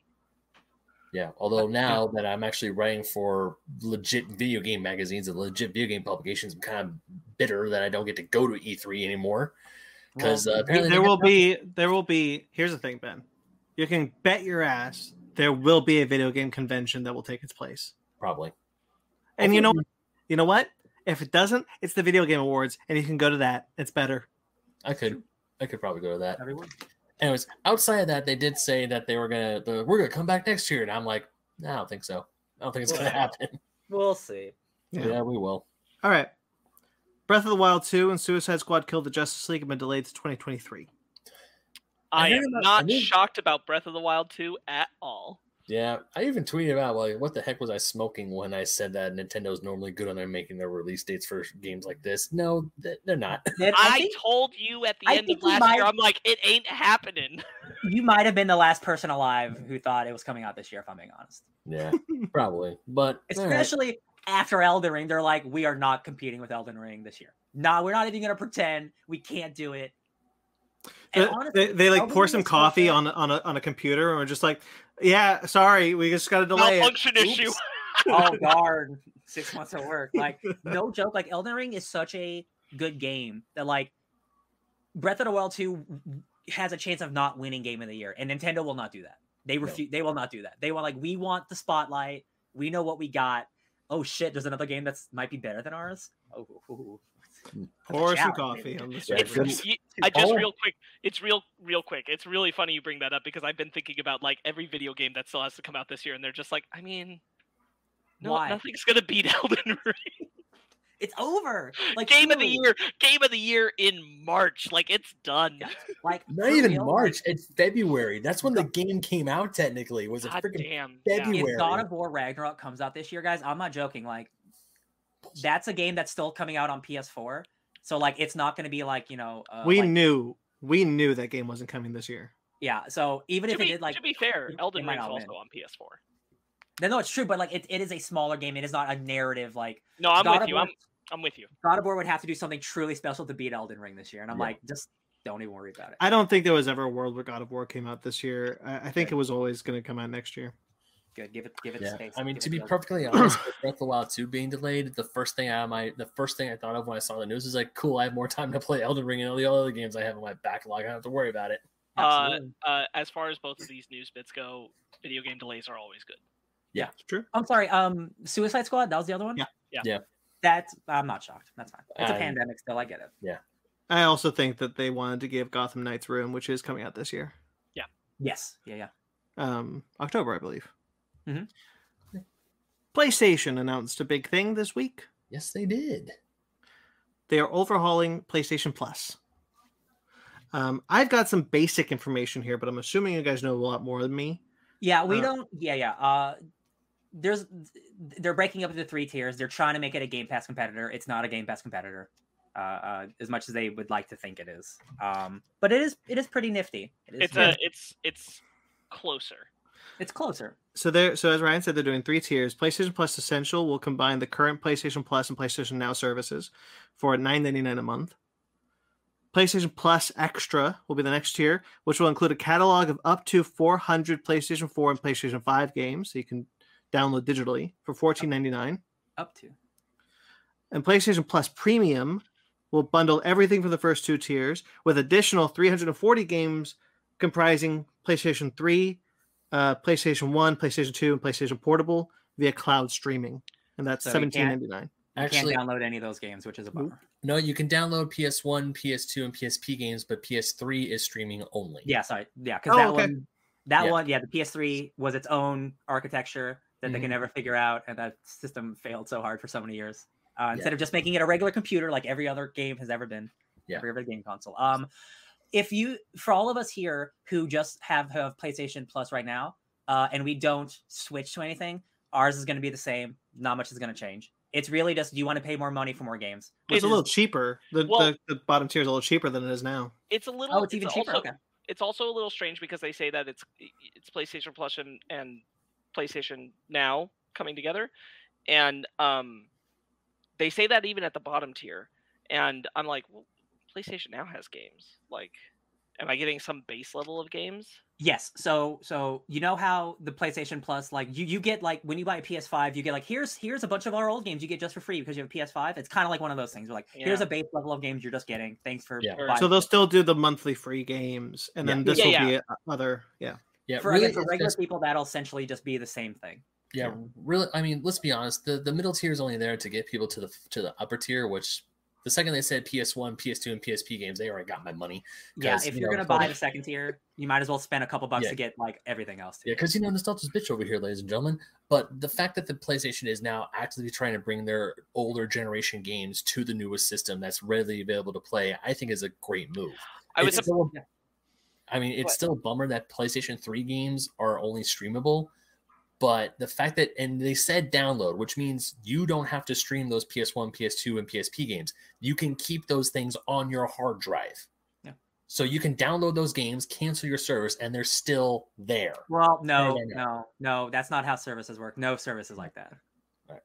That's true. Yeah. If I if I were to if I were to delete my movies anywhere account, I'd, lo- I'd lose all those movies. No, yeah, Um, like if you if you got rid of PS Plus, you can't play you can't play multiplayer anymore. Multiplayer is you have to pay you have to pay for multiplayer. Yeah, That's no. PS Plus is. Hey, yeah, Sparks, so, you were gonna say something. I was gonna say I was kind of surprised to hear Ben say how great of a deal this sounded like, and then I realized Ben doesn't have an Xbox, so he doesn't realize how good Game Pass is and how reductive this is. Yeah, Um, Game Pass is still because, like, honestly, like the PS Now. Here's the thing, because like I don't have PS Now, uh, but people online who have PS Now have been comparing. They're like, okay, there's going to be like 740 games total with the eh, the most expensive tier. PS Now right now has around that many games. So if all they're doing is breaking up PS Now into two different chunks for people to pay less amount for less games, then I'm like, ah, that's not exciting to me. They are adding more more new games, but they are not doing what the Xbox Xbox Xbox does with day and date release. So like, if a new PS5 games comes out, it is not on PS Now. And and the Jim Ryan, the the president of PlayStation, said we are not Xbox. We do not we do not focus on multiplayer. We do single player narrative things where you buy the game and that's what it is. Like we are not the same as Xbox. So like we are not going to do you buy one service, you get everything. That's just not the type of business we are. And I respect that. I really do. I think like not every game should be on a service because then like where does the quality barrier stop and end and like and like are they getting paid enough? Like I want to spend seventy dollars on a quality game. Like I don't want to. I don't want every game to be on a service because then again like it's all just a wash of Netflix movies where nothing has any value anymore. So like Right. I respect this a little bit. Um, it's my understanding that PlayStation Now does not have the previous generation games available to it outside of PlayStation Four. Uh, it Mm. has a s- it has a very select like mixed match of, of, of stuff. PlayStation now, PlayStation now definitely has PlayStation 3 because that's how we did Mortal Kombat. Mhm.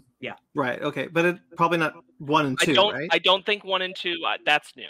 I think that this is what they're that when they're talking about 340, they're talking we're adding it's additive, right? We're adding the previous generation games. We're not taking away the PS4 games. But speaking to Ryan's point, is that the price cost, that maximum tier that they're asking for, is almost double Game Pass as Mhm. is at Yeah. its most, and Game Pass is doing day and date of new games.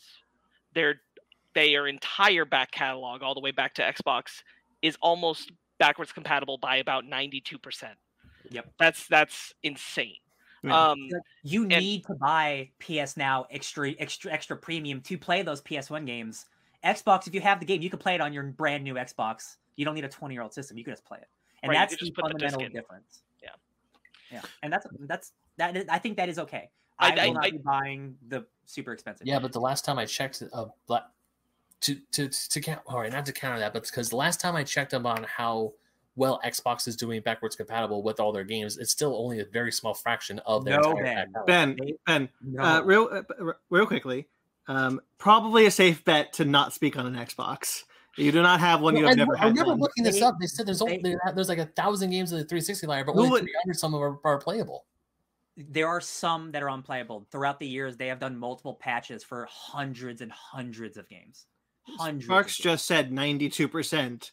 That's that's quite a high number. I, I know it's he- pretty good. It's pretty good. It's easy when you use the same type of again computer stuff to make games for decades on end. It's just they're using Microsoft computers. It's easy to translate this stuff. PS3 like architecture, they they still can't figure that out 15 10 years later.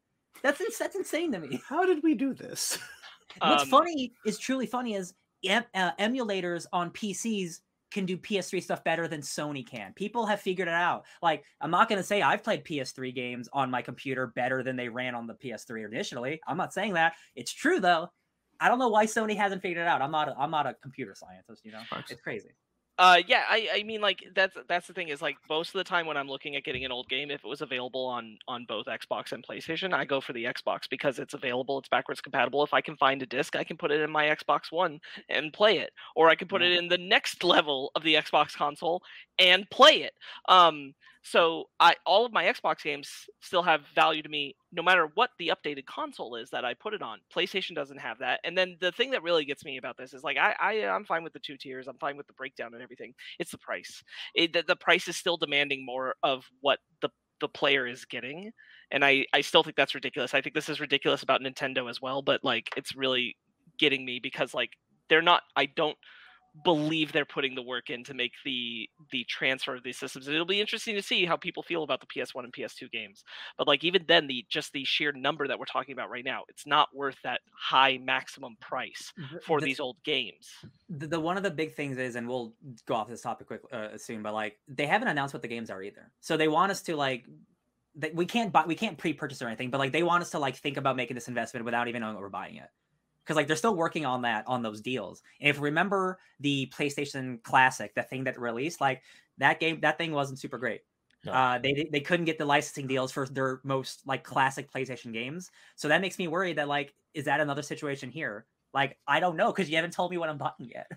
Uh, our friend uh, Adoni Zedix in the chat saying Game Pass is lovely and Nintendo doesn't care. I agree on both points. True. Xbox Um, like, five years ago they were in the dust, and now they're like they're the leaders. It's crazy. It's kind of it kind of reminds me of like Disney was like, yeah, we're seven bucks for everything we got, and then HBO Max was like, yeah, we're fourteen. Bet Yeah. your bottom dollar you're going to see things like for the PS1, PS2 games. That's going to be like the the original Jak, which has had remastered versions, but now it's just going to be like, do you want to play it when it looked bad? Like, Oh my go, God. go back and play the classic. Here it is, and that's like counting in the number when you Yeah. have it also through the service available on the PS4. Yeah. Oh my god, playing dude, playing like old games blown up on your HD TV looks awful. oh yeah. Um, I I'm glad that they're moving forward with a with a with a service like this. Uh, They I had to do needs- something. They were they had to do something. It needs. Yeah. It, I think it needs work. Uh, I'm not sure. I wouldn't have done three tiers personally. I think that's you just yeah two. You get the games, you don't get the games. Like Game Pass has that. Like you have Xbox Live, or you have the Xbox Live with Game Pass. That's all. Yeah. That's all. Like, like make it 20 easy. twenty dollars, twenty dollars, you get the games. Ten dollars, you don't. Like that would make sense to me. I'd be Yeah. more willing to go for it. Absolutely, yeah. We'll we'll see how how it shakes out when it comes out Yeah. in June. Also, we'll see what the game selection is because my thing for the, especially for the PS1, PS2, and PSP games, a lot of those games are now stupid expensive to buy hard copies of. So Sure. depending, And- yeah. so depending on what those games, so depending on what they release with it, it's like, hey, can you remember Musashi Legendary Warrior for the PS1? That game's a uh, cult classic now, worth hundred dollars. But here you go, you could play it on PS5. Metal I- Gear Solid 4 is exclusive to the PS3. You can't play that thing anywhere else. I I hear you, Ben. Like that's really a, a, a good point, but it is only a good point for gamers more like yourself. Right. And I think the thing is that like I don't think this is as competitive with Game Pass. That's kind of like this works for lots of people. like a lot of casual gamers will get in on Game Pass because it's a good deal. And I don't think that this quite delivers to that audience the same. Like you got to have the passion for these old games to make that price l- rate Mhm. worth Yeah. it. And I don't I don't think they're going to get as many people subscribing to it because of that. They'll get they'll get plenty they'll get a lot, Mhm. don't get me wrong. All right. Trailers. All right, let's go to a video game trailer. Ghostbusters Spirits Unleashed. It's the new Ghostbusters game, which is basically Dead by Daylight. So we've played well, we've played Predator Hunting Grounds, same Mhm. developer. I've played Friday the Thirteenth, the game. Uh, I also have same played that. Developers. I think both of those games are, are quality for what they are. Yep. Um, I don't like Ghostbusters enough. I like the movies a lot. I don't think I like Ghostbusters enough to play this game. For fans of Ghostbusters, I think this will be really good. Yeah. Uh, yeah, I'm the exact opposite. I think this looks great. I'm That's awesome. so into the. I, I love that first Ghostbusters game. I really do. Um, I think it's awesome. And Yeah. if you're taking like, you know, because you know you feel like you're a Ghostbuster in that game, and if you're taking that to this, and you get to play as Ghost and you get these cool powers, I think it looks. I think it looks a lot of fun. I really want to play it. Which I- is I- which is truly speaking to Ryan's point because he said if you are a big Ghostbusters fan, then this game is for you. Exactly. Uh, yeah, because like it, it looks like it looks like yeah, Dead by Daylight or like Evolve, where you gotta like, uh, or more like Evolve because you gotta find the find the monster. Um, while the ghost, the ghost has its own objectives. I've listened to a couple podcasts where people are are previewing the game. Um, and it is very much like Evolve, where like the ghost is doing his own stuff. He has to kill the people and do other objectives. Uh, the humans hunt the ghost and also like destroy some ghost stuff to uh expend the lives because uh there's like these ghost portals and the ghost the ghostbusters have to bust the portals to take out the lives of the ghost or else he can respawn when you kill it Mhm. um so all the mechanics seem cool like leveling up your ghostbuster like leveling up equipment all that stuff is great um after playing friday the 13th and playing predator for me uh i don't think it's going to be enough there there's a sense of there's a sense that like you know there's the dragon ball z game that's coming that's very much the same um like we're getting a lot of these um real quickly though ben can you pull up grayson's comment I most certainly can. He says that Ghost vs. game does look fun. I'm just wondering if the story is going to be there for people that don't get to play with others much. thank you so that's what i was going to say there won't be a story this is No. not the type of game that has a story mode. Um we've, we played many of these games. It will have like lore. I'm sure like you you played the predator game. There's tons of lore for the predator. There's lore and stuff like that? Yeah so like i'm sure we'll get that but they're uh, alien's more story driven than predator is but like Yeah. you know uh we'll get like what these ghosts are what the lore of these ghosts are what the lore of the ghostbusters is and we'll get that but there's not going to be like story mode Uh, if I'm being honest, I was more excited about this game when it first, when the trailer first started, and I thought it was basically Aliens Fireteam Elite with Ghostbusters. When I realized it was Predator with Ghostbusters, I was like, because the problem with that is that like I need a lot of people to have the game and want to play it. mm-hmm. With uh, with like the the um I forget the term for it, but like the Left 4 Dead, the Aliens Fireteam Elite style, Back 4 Blood style. the thing is, like- multiplayer you don't need that many players of your friends to play with your friends, right? Like if I wanted to play Aliens Fireteam Elite with Brandon and Ryan wasn't available, we'll have an NPC with us. Like that's not a big Yeah. deal, and we're fighting NPCs. So like I don't need as many of my friends to have the game to enjoy it with friends. so so one thing that this developer uh this is the first of their games that will have ai bots so you can play by Oh, yourself okay. if you want yes Cool. so if you want to so yeah it is going to be like mission based you, you can go talk to winston or go talk to uh dan Aykroyd's character and like get missions and level up and get like artifacts and talk to them and stuff but like Well, I uh, you can do all that my statement, sir. There you go. Uh, again, like it, I'm sure it'll be fun like it doesn't look bad at all it's just like after playing so many of those games i don't think it's doing enough for me like as a not like super ghostbusters fan uh but like maybe if it's cheap enough or on sale like brandon if you try it and you really like it like you know, i've always I- wanted i've always wanted another ghostbusters game i would have liked another single player ghostbusters game like the first one but Yeah. i'm i'm happy to get this. We'll check Yeah. it out. and by all accounts uh because again like i listened to like three video game podcasts in a row where they all previewed it the same like so i just yeah i had a lot of information at once and like by all accounts uh the company IllFonic they have said like hey we know our games are buggy and like glitchy and like we feel really proud of the product we made with this one. Like they like this is like their most complete game that they feel that they've made. So that Mm. gives me more confidence if they're willing to be open about that because like those games are janky as hell. Uh they are low budget games uh but like they feel like this one they finally got a real grasp on it so i really want to see if that's true or not because like again it could be really fun like For sure. it could be great i love ghosts I'm really excited for the Dragon Ball one. Hope that comes soon. Mm-hmm. Uh, prehistoric planet. David Attenborough. Did you guys did you guys miss Walking with Dinosaurs because it's back?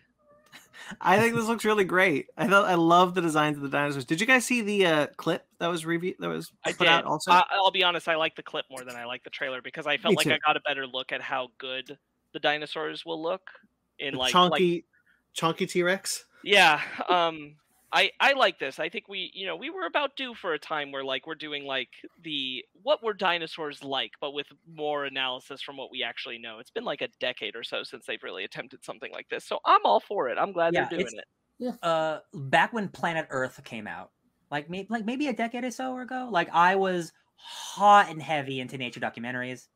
Back when I was like super getting back into marijuana as well, so it was perfect of just like binging Planet Earth and like, man, the deep sea's really weird, isn't it? uh, like they're glowing down there. Uh, so like, man, David Attenborough hearing his voice, I'm like, oh shit, yeah, it gets me. All right, CGI is looking good. Yeah, I It think was- the di- It was only a matter of time before another Attenborough visited the dinosaurs. uh, I think the dinosaurs look really great. and the, the trailer, we get more of them. Um, th- there are more like what they've been saying is like scientifically accurate dinosaurs. Um, Yeah, if you watch if you watch the clip, you got like the baby T Rex has like its plumage on it, which they are like it sheds as an adult, but like when it's a baby, it has a lot of it. and uh, in the trailer, you even see like the the uh, long neck dinosaur. I don't know the exact breed, but like it's got like pouches underneath that like Yes. inflate. Um, the the the clip though, um, there's a bit where it's like the the, the T Rex is the world's mightiest hun- hunter, but today he's just dad, and it's just this fat T Rex with its baby. It's very funny. I Um, didn't see that, but Yeah. That's Chunky him. boy, oh, Oh, Chonkers Rex. Ryan, you're muted. Ryan, you're muted. Oh, he's a chunky boy. Chunkers Rex, Trunk Chunkosaurus Rex. Oh, I, got there love it. That's. Oh, that's gonna be a meme on the internet. All right. If we were popular enough to make memes on the internet, I'd be very impressed. Chonkosaurus Rex. All right. Star Trek Strange New World season one. Right. It's first season. I was hot on that first teaser trailer. Let me tell you. Yeah. Then this one came out. And guys, I'm pretty convinced that I'm gonna watch some Strange New Worlds as my introductory Star Trek show. Sparks, because I had a similar conversation with Brandon uh, really briefly in the Moon Knight discussion, where I said, I just watched that Strange New World trailer. That looks good. Yeah. Like, no way the show's that good, right? Like, I'm I might I might watch that show. And it's funny because I talked to Brandon about Kirk, and now Kirk might be showing up. Crazy. There's uh there were a bunch of character based 30 second teaser trailers that have been being released throughout the week uh, that led to this new trailer. Um I'll talk I just want to talk briefly about that. That gives me a lot of faith that this is going to be a, more of an ensemble show because we had these character focused teasers and all the characters are re- really cool. They're reinterpreting Majel Barrett's character from the original series that wasn't number 1, which was Nurse Chapel yeah. they're reinterpreting her and i really like the reinterpretation because she's a horrible character in that original show um so like i'm i'm into this and i really like the look of it i really like anson mount as pike he's so good I I- don't I- know. I love the look- look. Yeah, I think I think it looks incredible. Like I'm still so impressed how much money they're putting into these shows on the streaming Yeah. service. Like they, they they really at least seem to, to care about that. Um, the music I don't know how the music is on the other shows, but it had the and I'm like, Yeah. oh, I love that old school sci- sci-fi sound. Like I love it. Like it feels like it's the closest I I've I felt at least the trailers to old school Star, Star, Trek. Like it's still it definitely still is like kind of like modern Abrams. Like it's very actiony.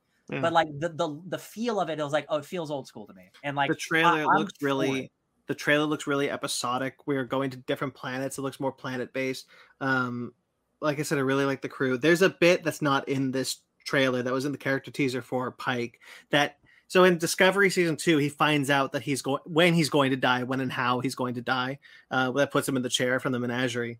And he is haunted by that in this show. So his character teaser is all about like yeah i know when and how i'm going to die. Like how how is that going to affect me as a as a captain? And he's like seeing the reflection of the melted face in the in his his reflection. Ooh. yeah i'm the, everything i'm seeing about the show says to me like this is a this is a, a home run feels hot. Feels like a hot show. I'm ready for it.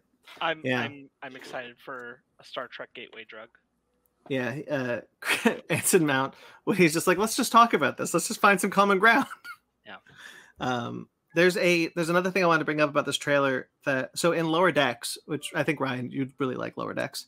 Mhm. Um, th- there's a planet that the chief engineer of the ship is from. That is a planet where thousands of years ago, or hundreds of years ago, I don't remember, hundreds of years, uh, a group of Renfair Larpists went into space and found a planet filled with mythical creatures such as dragons, unicorns, trolls, whatnot.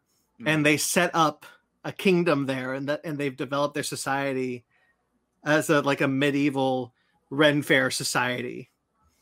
And it looks like, at least the fandom is convinced, that the scene where we see one of the one of the crew members sword fighting is that planet. Sick. So we could be I- seeing a lower decks planet through the lens of like classic Star Trek.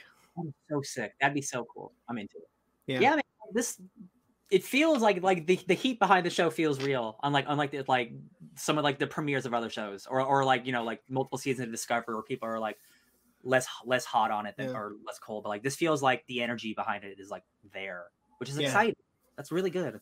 I really like the energy of the trailers. They've all been like really energetic. The action looks great. I'm so stoked that you guys are really into this. Yeah, like I man, I like Star Trek. I just like I just like it's been so easy to just avoid all of this era of Star Trek because it's like I just know it's not what I'm looking for. This is kind of like what I'm looking for, like really. Uh, Maybe this will get you to lower decks. I really want you to watch lower decks.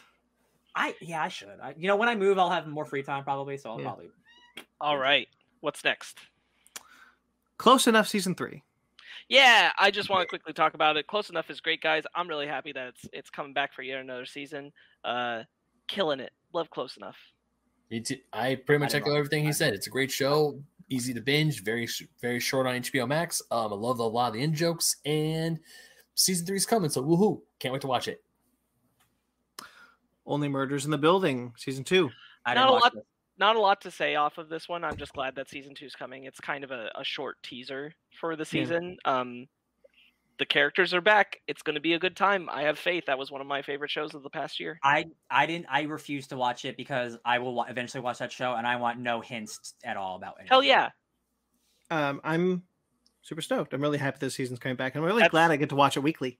I will tell you, Ryan, that was really smart because there is like one moment that would kind of Hmm. ruin one suspect. So Good thing I also didn't see this trailer. Mm. Yeah, it was I was only on here for Sparks and I. Uh, and like this one is only on here for you, Ben. RWBY, Ice Queendom. you didn't have to put it on here, but sweet. Uh, I don't know. You said you didn't know about it, so I was like, okay, well, I'll put this Yeah. on here. yeah, I didn't know about it. Wait, saw the Ice. Queendom. Yep, Queendom. Mm. At the end of the trailer, was that because this is 2D animation and there's a 3D animated character mm-hmm. at the end of the trailer? Is that like a crossover between the rubies? Honestly, I have no idea. Oh, what, oh well, what, what this good are you? Ruby, Ruby, Ruby, Ruby. As I was saying, this looks like this is an anime style retelling of the first series or the or the first part of RWBY. So hmm. I'm looking forward to it. Wait, did you say it's an anime retelling Yeah. Isn't it of, an of an anime? No, it's okay. So this is a traditional 2D style anime as Oh, opposed to oh, a got 3D got animated one. This is 2D drawing. It's um class. It's like classic art. It also looks a little better because the I was ori- gonna does it look better than the show? well, to be fair, the original outing of RWBY, they didn't have enough money in the budget to have like regular people. So all the air quotes NPCs or side characters, they were just shadow people. Mhm. Like if you rewatch that So- first bit of RWBY, it's rough. So could this be a Star Trek 09 where it, it's we're going back to the past, but it's actually different than what you think? It could be because there is some dialogue in there that in the original show, like the scene where Ruby tells Weiss that she hates her, it's like she never said that in the first bit. So it could be a little. It could be they could be taking some liberties with the story here. So Okay. and also the fight scenes look look really good in this one. So I'm looking forward to watch it. Nice. Oh, I watched Free Guy this week. I forgot to mention. Very good. I like the movie a lot. Nice. Pacific Rim: The Black season two. I think this is just for me. Uh, I mean. I I haven't watched season one uh still, but this I'm still thrown off by the character animations. But a lot of Yeah. the rest of it looks really cool. I don't know I'm what used the to hell's it. happening. I'm used to it at this point. Yeah, I mean, you Um, watch you watch lesser animations a lot. I don't mean that as a negative or a diss. On you personally. You do. You watch cheaper animation shows than I do on a whole more often, and you are have a watch a higher lot of the same animations. Uh, you have a them. higher tolerance for a lot of like the lower budget DreamWorks animation style things than I do. I don't have as high a tolerance as you do for that animation. You do, and that's okay. I know it sounds like I know I know you think you're you're trying to diffuse the situation by not insulting me, but it does still sound like you're insulting me. I'm not insulting you. It is a it is a it is a It's okay. It's okay. It's okay. Let's not let's not keep digging the hole. Let's not keep digging the hole. whatever. Um, I really like the first season.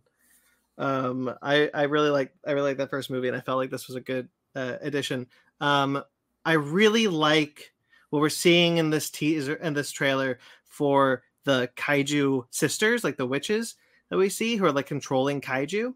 I think that's a really cool thing. Some of the action is really cool. There's a bit where like they like throws throws the main character into his spot in the Jaeger. That, that was cool. Um, and we get more. We we get more of the kid who can turn into a kaiju. Oh, it's Attack on Titan. I guess I don't know the reference. Attack on Titan. The character turns into a giant monster. Oh, cool. So then, yes. Um, oh, cool. yeah, I, I'm. I really like the first season. I'm excited. This is the last season, though. So Oh, two and done. Take that, Yeah. Netflix. Just like, just like every every time. all right, men. Yes. Yo, this Yeah, this movie- shit. This movie looks weird as hell. Man, I.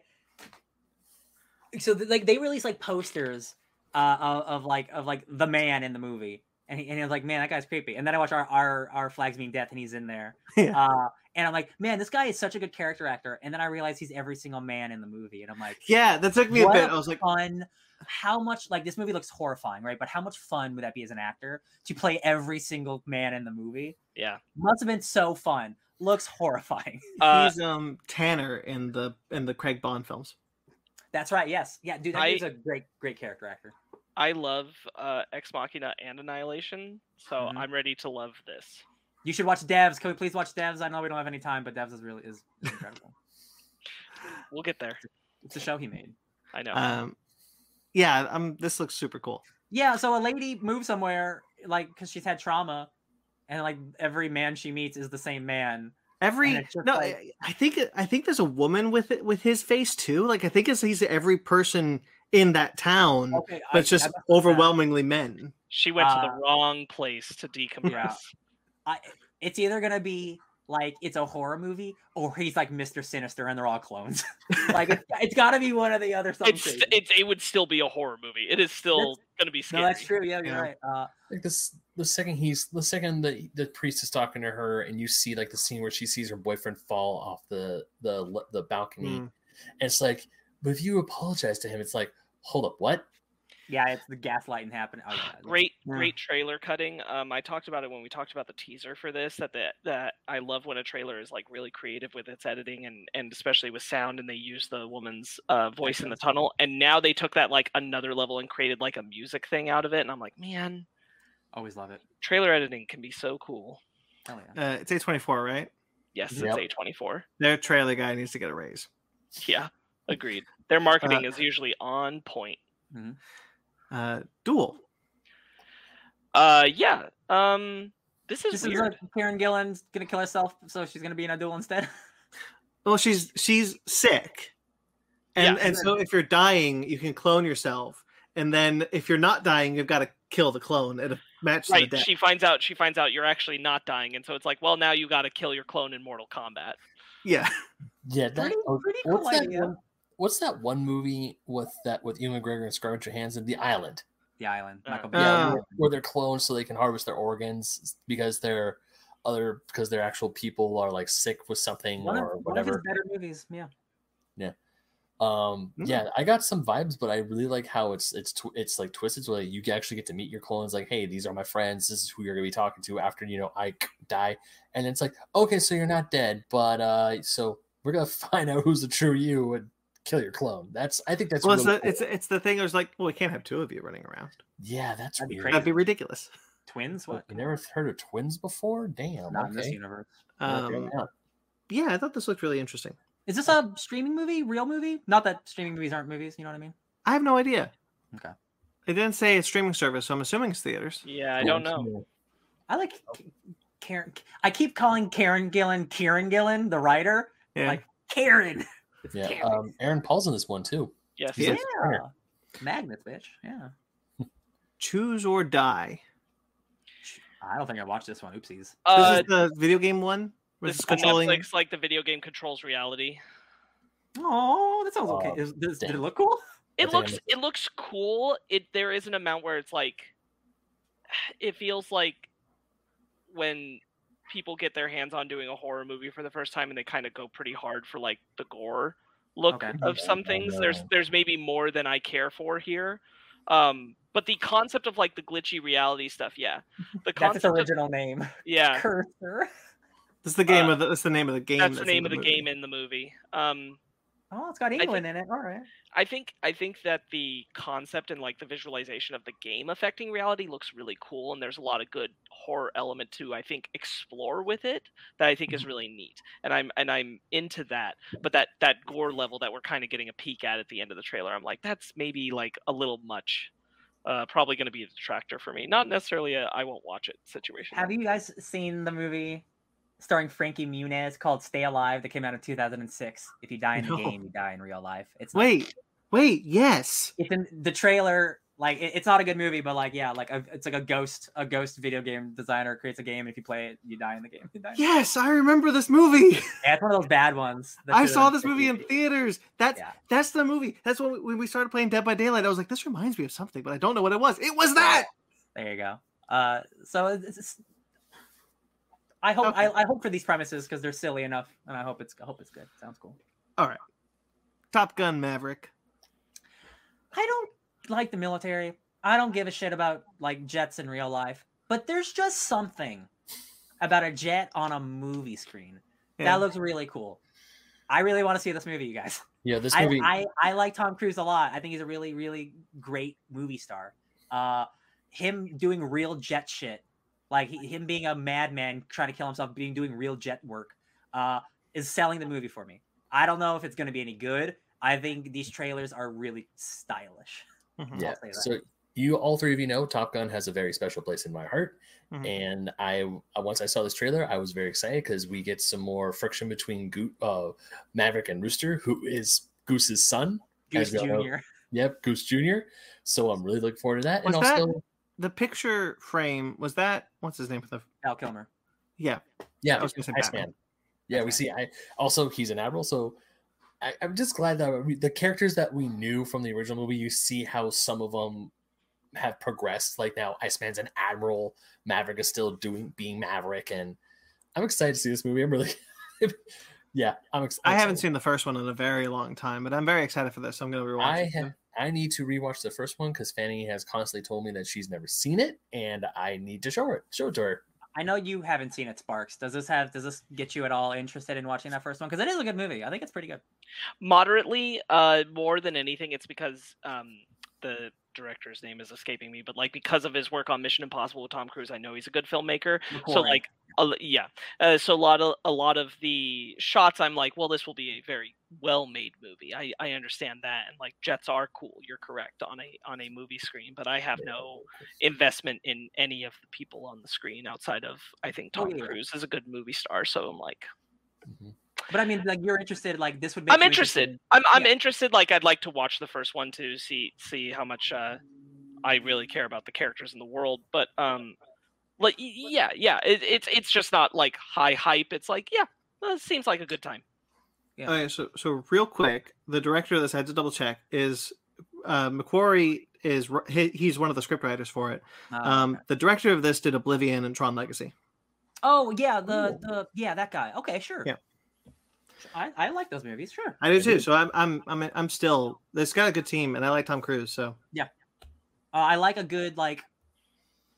Again, like I like the type of movie Top Gun is, where it's like, a bunch of people living together, like they get into fights, but like they're still best buds and they're out for each other, and like those movies are fun, and like we don't get a lot of those really anymore. Like like t- those type of movies, like you know, '80s like style, like again mostly military movies, but like I- I'm ready for one of these. And Tom Tom Cruise is at like the peak of him being like, I'm gonna kill myself for you guys. I swear to God. And I'm like, I want to see it, Tom. Mission show Im- you they pushed Mission Impossible Nine back because that's the one where he's going to kill himself. He's said he's told them he's like, "I'm going to do it on this movie." So we got to do the space movie first. I'm so bummed that those movies got pushed, but that makes me so excited that they're still we're still getting. I'm, Yeah. I'm excited for the next one. Anyway, Yeah. Samurai Rabbit: The Usagi Chronicles. It's the first trailer for this one. Looks, it looks like a fun, charming kids thing. I was hoping it would look better. Um, It's for like Netflix for kids or something. yeah, I saw I saw Yeah. that after. I I, Yeah. I know so I know one of the writers on it. Um, I always thought it was strange to do this instead of just doing a Usagi adaptation. Um, so I was kind of hoping like this would be uh more like more of an into the Usagi mythos for me. I guess is that is my is my disappointment. Like, "Oh, well, this doesn't really look like my kind of thing. It gave me like Kung Fu Panda vibes. I can like, see. like like like not But like, worse, I like mean, these like, parts. like DreamWorksy, like a like a bunch of people, like that's probably a bad comparison, but like I just I yeah, I don't think this is this is gonna be for me. There's nothing in the like dialogue that's grabbing me, and I think the animation is sloppy. Yeah, it's uh, it's kind of a bummer because like I don't know much about it, but like I don't feel like this is a good representation of it. Mm-hmm. Yeah, it definitely feels like I don't know, maybe just not for me. There's one particular shot of the bear like being a spirit over his shoulder where I'm like, this looks like every like Norm of the North style bad animation film I've ever seen a trailer for, where it's just Norm of the North. yeah, it's where it's just like, wow, who, why did people put money on this? That's that polar bear one, right? Yeah. Yep. Okay, what was the, the Arctic Dogs? That was the one. Doesn't matter. Yep, that's also bad. I, I I ran through a couple of them and I went landed on Norm of the North because I saw that trailer more times than I wish I had just by going to movies at the theaters. Hmm. Um, bad animation, Yeah. And then finally the Sea Beast. better animation, much Yeah. better animation. Yeah. Yeah, I this like pretty it. cool. I like I- it. I like the look of it. Yeah, I like how it's also in like a mythical style world where it's like there's this giant, really cool looking port, and it's not set in like like it's like the 1800s or 1700s or whatever. And I thought it was funny. Like it's like Yeah. I can feel these beasts from a mile away. It's right behind them. And it's like okay, I might be off my game with it. I Uh, like pirates. Yeah. So That's like, all. No, just like I like I like pirates and I like like mythical beasts. So I'm like Yeah. like I can't I I'm not gonna promise that I'll watch this just because like I generally just like these are the first things that I gravitate towards. You know, like like an, it, like Netflix animated things or something like that. But like it does it does it's got pirates and that is that is one barrier that makes me closer. I to think it. the I think the sea beasts are very well designed. yes. There's that one shot near the end where you get like the depth of the ocean. I'm like, man, if there's a lot of that kind of vibe in it, I'm really Yeah. into it. Um, you you don't get a lot of sea monster stuff anymore, so I'm I'm Yeah. I'm happy to trudge the into these waters, uh, pun intended. But like, uh, I think it's I think that's uh, not overly explored in animation or live action, so I think it could be a lot of fun. Yeah, just wait What? to Avatar, baby. Mm, good point. Aquaman got pushed, so we have to do. Well, I mean, but that's but, but honestly, like just being just I, I know you're joking, but like uh just just sincerely engaging with that, even if that's true, again with both of those, still not like an overdone area of filmmaking. Like I think Yeah. there's, there's a lot to explore here that could be fun. I believe it was you that said you like the look of this, and I, I really like the design aesthetic of this film. Yeah. Uh, all the designs are really cool. Uh, that that ship is w- one of the coolest ship designs I've seen. I was gonna. This- this- this doesn't- this up. This doesn't have a nothing budget. That's clear. It is lower than like your your Disney or your Pixar for sure. But like um, I always appreciate if you have a lower budget that you look unique, and this Mhm. looks unique. And I'm Yeah. all about that. Like you, you want to go for something like if you if you can't quite make the money to make it look great, make it look different. And this looks different, and I like it. yeah. That's it. That's it. Whoop whoop. Should we get into our main topic? It's time.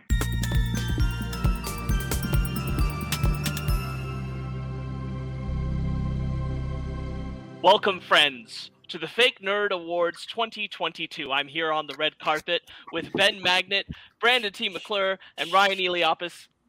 Heliopoulos? I'm sorry, I tripped over my tongue. Eliopolis. And we are here to hmm. find out who has won in our many categories. What does it say? The Don't go in there after me award. Oh, It's a Dundee. That's so um, good. uh, uh, Sparks. Sparks, how do you? What are you wearing? Uh, I am wearing the Broadway Lion King hoodie. Um, it's uh, it's it's a good family classic, to be honest with you. Yeah, yeah. Uh, what's the brand? I don't know Uh, how they do this. The brand is Disney. Um, I'm I'm really excited for this, guys. Uh, frankly, I, I'm surprised we've gotten over five years into this podcast and never thought of doing this before. Um, uh, well, I've thought about it.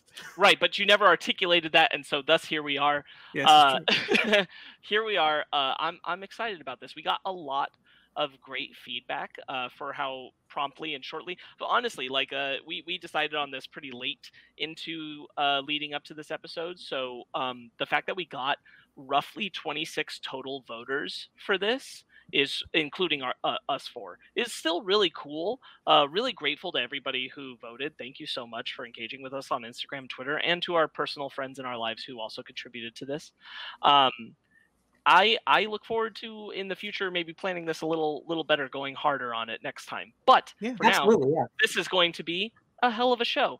Uh, I will take us through the categories uh, one by one, and we're going to talk about the nominees, who we voted for, and then I will reveal the winner.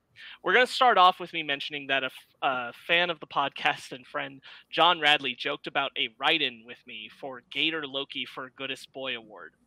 I then told him that I thought of this and that real I realized we could have done a Best Animal Sidekick award for this year because there were so many. But to Oh, be yeah. honest, I knew that it was Eagles to fly away with, so I just left it out. And at that, John was like, "Oh my god, I didn't even think about Eagly." uh, Yeah. Okay, we're gonna move into our first category. Our first category is for oh, uh, real quick, I should establish this. Um, our criteria when we were picking out our nominees and everything, it had to be something that we talked about for the show. And most of the time, that meant that it had to be something we did as a topic. It could be something we covered in our weekly recaps if we talked about it enough. Uh, our lowest level for uh, entry had to be that at least two of the fake nerds needed to have engaged with it uh, this year. Um, we are going from the time frame of the beginning of 2021 all the way up to the release of Turning Red. Uh, so we'll get started. The first category is Best Realized Character.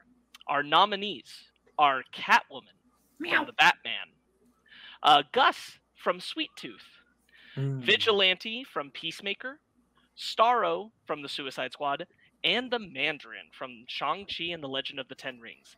Uh, I will go first and say that I personally actually ended up voting for the Mandarin. Um, I really appreciated Tony Leung's uh, performance, but also just the way that they took pretty racist caricature of a character and turned it into something very thoughtful and well handled, especially having to maneuver around uh, the history of the Iron Man 3 stuff. So thought it was really good. That was me. I voted for. I'm pretty sure I voted for Catwoman. You did. Okay, good. Because she's had multiple on-screen iterations, uh, and even though I love Batman Returns, that is not a very good representation of the character. Uh, so I thought that Zoe Kravitz did just a phenomenal job of representing what I love uh, about the character in all those aspects. Yeah. Uh, I was going to say Catwoman or Vigilante, but I, I ended up with Starro Ooh. It's awesome. These are all good choices. because I, I that was Starro, right? I mean, that was that was Starro. Yeah, no, that was great. Uh, to Ryan's point, I was really happy with all the nominees we ended up with. Yeah. with. To be honest, in every category, I thought it was killer. Mhm. Uh, Ben, I also picked Starro. I nice. yeah, I was like, I was thinking, oh man, I'm probably like the only one who picked Starro the Conqueror uh, from Suicide Squad. I was very close to doing Vigilante because I, I really mean, like Freddie Stroma. And that. Vigilante was great, but at the same time, Star. The reason why I picked Starro was like, you. I never would have thought I would see Starro the Conqueror on the big screen like I did, and he was done so well with like the little the little starfish that like that takes over the hive mind. I was happy floating in space amongst Yeah. the stars. And, it, and and also that Starro wasn't like, yo, I'm here to conquer Earth just because f all y'all. He was like, I just want to go back into space because screw you. I no, was at the end there, he was like, "No, leave me the island. I'm you leave me all the people of the island. We're good." yeah. But St- Starro Anyway. was great. I thought it was like that's freaking Starro the Sparks? Conqueror. Uh, I I love that. I love that. There were some votes for Starro, but this is our only category that ended in a tie. And not only did it end in a tie, it ended in a three-way tie. Oh, What? Yes. Amazing. Uh, I really thought it would break at some point. I kept getting like some votes trickling in, and it still just maintained a three-way tie. Beautiful. Uh, it is a three-way tie, so our winner is Catwoman Mm-hmm. from the Batman, also Vigilante from Peacemaker, and also the Mandarin from Shang-Chi and the Legend of the Ten Rings. Wow. All three of them Wow. With eight votes each. Yo, man, those are some good characters, if I do say so myself. They are. It's true. Uh, really great. Really impressed with that. There can Um, only be is- one. It is our only tie. Everything else, even if it was close, managed to edge out by one. Nice. Um, best duo is our next category, and our Mhm. nominees are Kate Bishop and Yelena Belova from Hawkeye, Loki and Morbius from Loki, Batman and Jim Gordon from The Batman, Peacemaker and Vigilante from Peacemaker, and Vi and Caitlyn from Arcane. Uh, I voted for Kate Bishop and Yelena Belova from Hawkeye for Mm. sure. I Mhm. definitely did. I love I them so much. I can't wait for more of them. I'm just I'm a sucker for it. I I was going to pick them, but uh, I ended up picking Peacemaker and Vigilante because they had more screen time together. If there was equal screen time, I probably would have picked Yelena because Yelena because she's great. Uh, but just I love I love that I love the, the I love those two dummies. I love them. Uh, I almost did Vi and Caitlyn because of my love for Arcane, uh, but I did Batman and Jim Gordon only for the line, only because I kept remembering like, you gotta get out of here, man. Oh my god, the way the way he says "man" all the time, I love it. A- after I saw the Batman uh, a second time, it was really hard. Uh, I got I got very close to picking Batman Jim Gordon. I love them so much. I think I think in our review, I don't think we gave quite as much credit as we should have to Jeffrey Wright's Gordon. I think he is actually holding that movie together kind of well. Yeah. Yeah, yep, yep, I agree. Yeah. Um, before we go, we got some people in the chat. We got Armida 16 saying, uh, I vote Vigilante. And Oh then wait, we're not doing. That was we're not. that was for the previous category. we're- All right, Don't we're don't do all the don't do all of them. Uh, and Pi, I'm happy you're here. Don't call out your vote. it's, the voting is done. Okay. All right. So um, yeah, I I I'm the outlier. I picked um, Morbius and Loki. I or, uh, Mobius. Mobius. and Loki. Mobius. Mobius and Loki. Dr. Yeah. Michael Morbius. D- damn you, damn you, Jared Leto. Yeah. So I picked Loki, uh, Loki and Mobius. Um, I just love um the chemistry between Owen Wilson and Tom and uh, Tom Hiddleston. I almost said Tom Holland. Tom Hiddleston on screen. Just like to see their relationship grow grow from like both of them like hating each or like Loki hating in his guts to him becoming one of his best friends by the end of it and actually caring for him. I thought it was like it was really great, and I just and there are times where you know you're watching YouTube, some of the clips from the Disney Plus shows come up as ads. I actually tend to watch the uh, Loki and Mobius one quite a bit, just because I like how Mobius talks. him. He's like, "I'm Mobius, by the way," and just you just I love see jet- I love jet skis. the beginning of a beautiful friendship. Uh, Works. our winner for this category is Kate Bishop and Yelena Belova from Wow, Hawkeye. congratulations. Hi, Congratulations, Kate and Elena. I hope Uh, you have a happy future. best of friends. Me too. Uh, best reveal is our next category. The nominees are He Who Remains in Loki. Uh, Omni Man kills the Guardians of the Globe for Invincible. Mhm. Mhm, Wilson. Fisk, the Kingpin from Hawkeye. Vanessa. Andrew Garfield and Tobey Maguire from Spider Man No Way Home. Murn is a butterfly from Peacemaker. And Starscream learns about Unicron from Transformers War for Cybertron. Crazy. Which I have to be honest with you, I almost gave it to the Transformers one when I really thought about it. Wow. But um, I did end up giving it to He Who Remains from Loki because when that elevator opened and Jonathan Majors was, was there, I lost my shit. Um, so I that's where I landed. I also picked He Who Remains, and I was on the same couch as you. Yeah. Going, I can't believe they did it. Uh, yeah, that's MCU is going to be hard to top that reveal for me.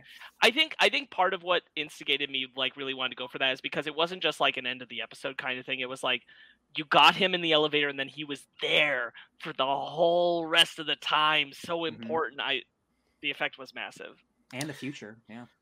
I picked Starscream learns about Unicron. I wanted to give that moment some love. Um, because I think that is an incredible show changing reveal. Um, that was just like we talked about on the War for Cybertron uh, uh, a special we did for Animation Station, but like when Unicron when he sees Unicron and he realizes that he is worthless, that he has no purpose in in in, in life, and he was like, in order for us to beat Unicron, we need to be friend. We need to befriend the Autobots. We this thing is coming, and then like Megatron, the there's one big difference between you and me, Megatron. I can fly and pushes off. Oh baby, so Yes. good.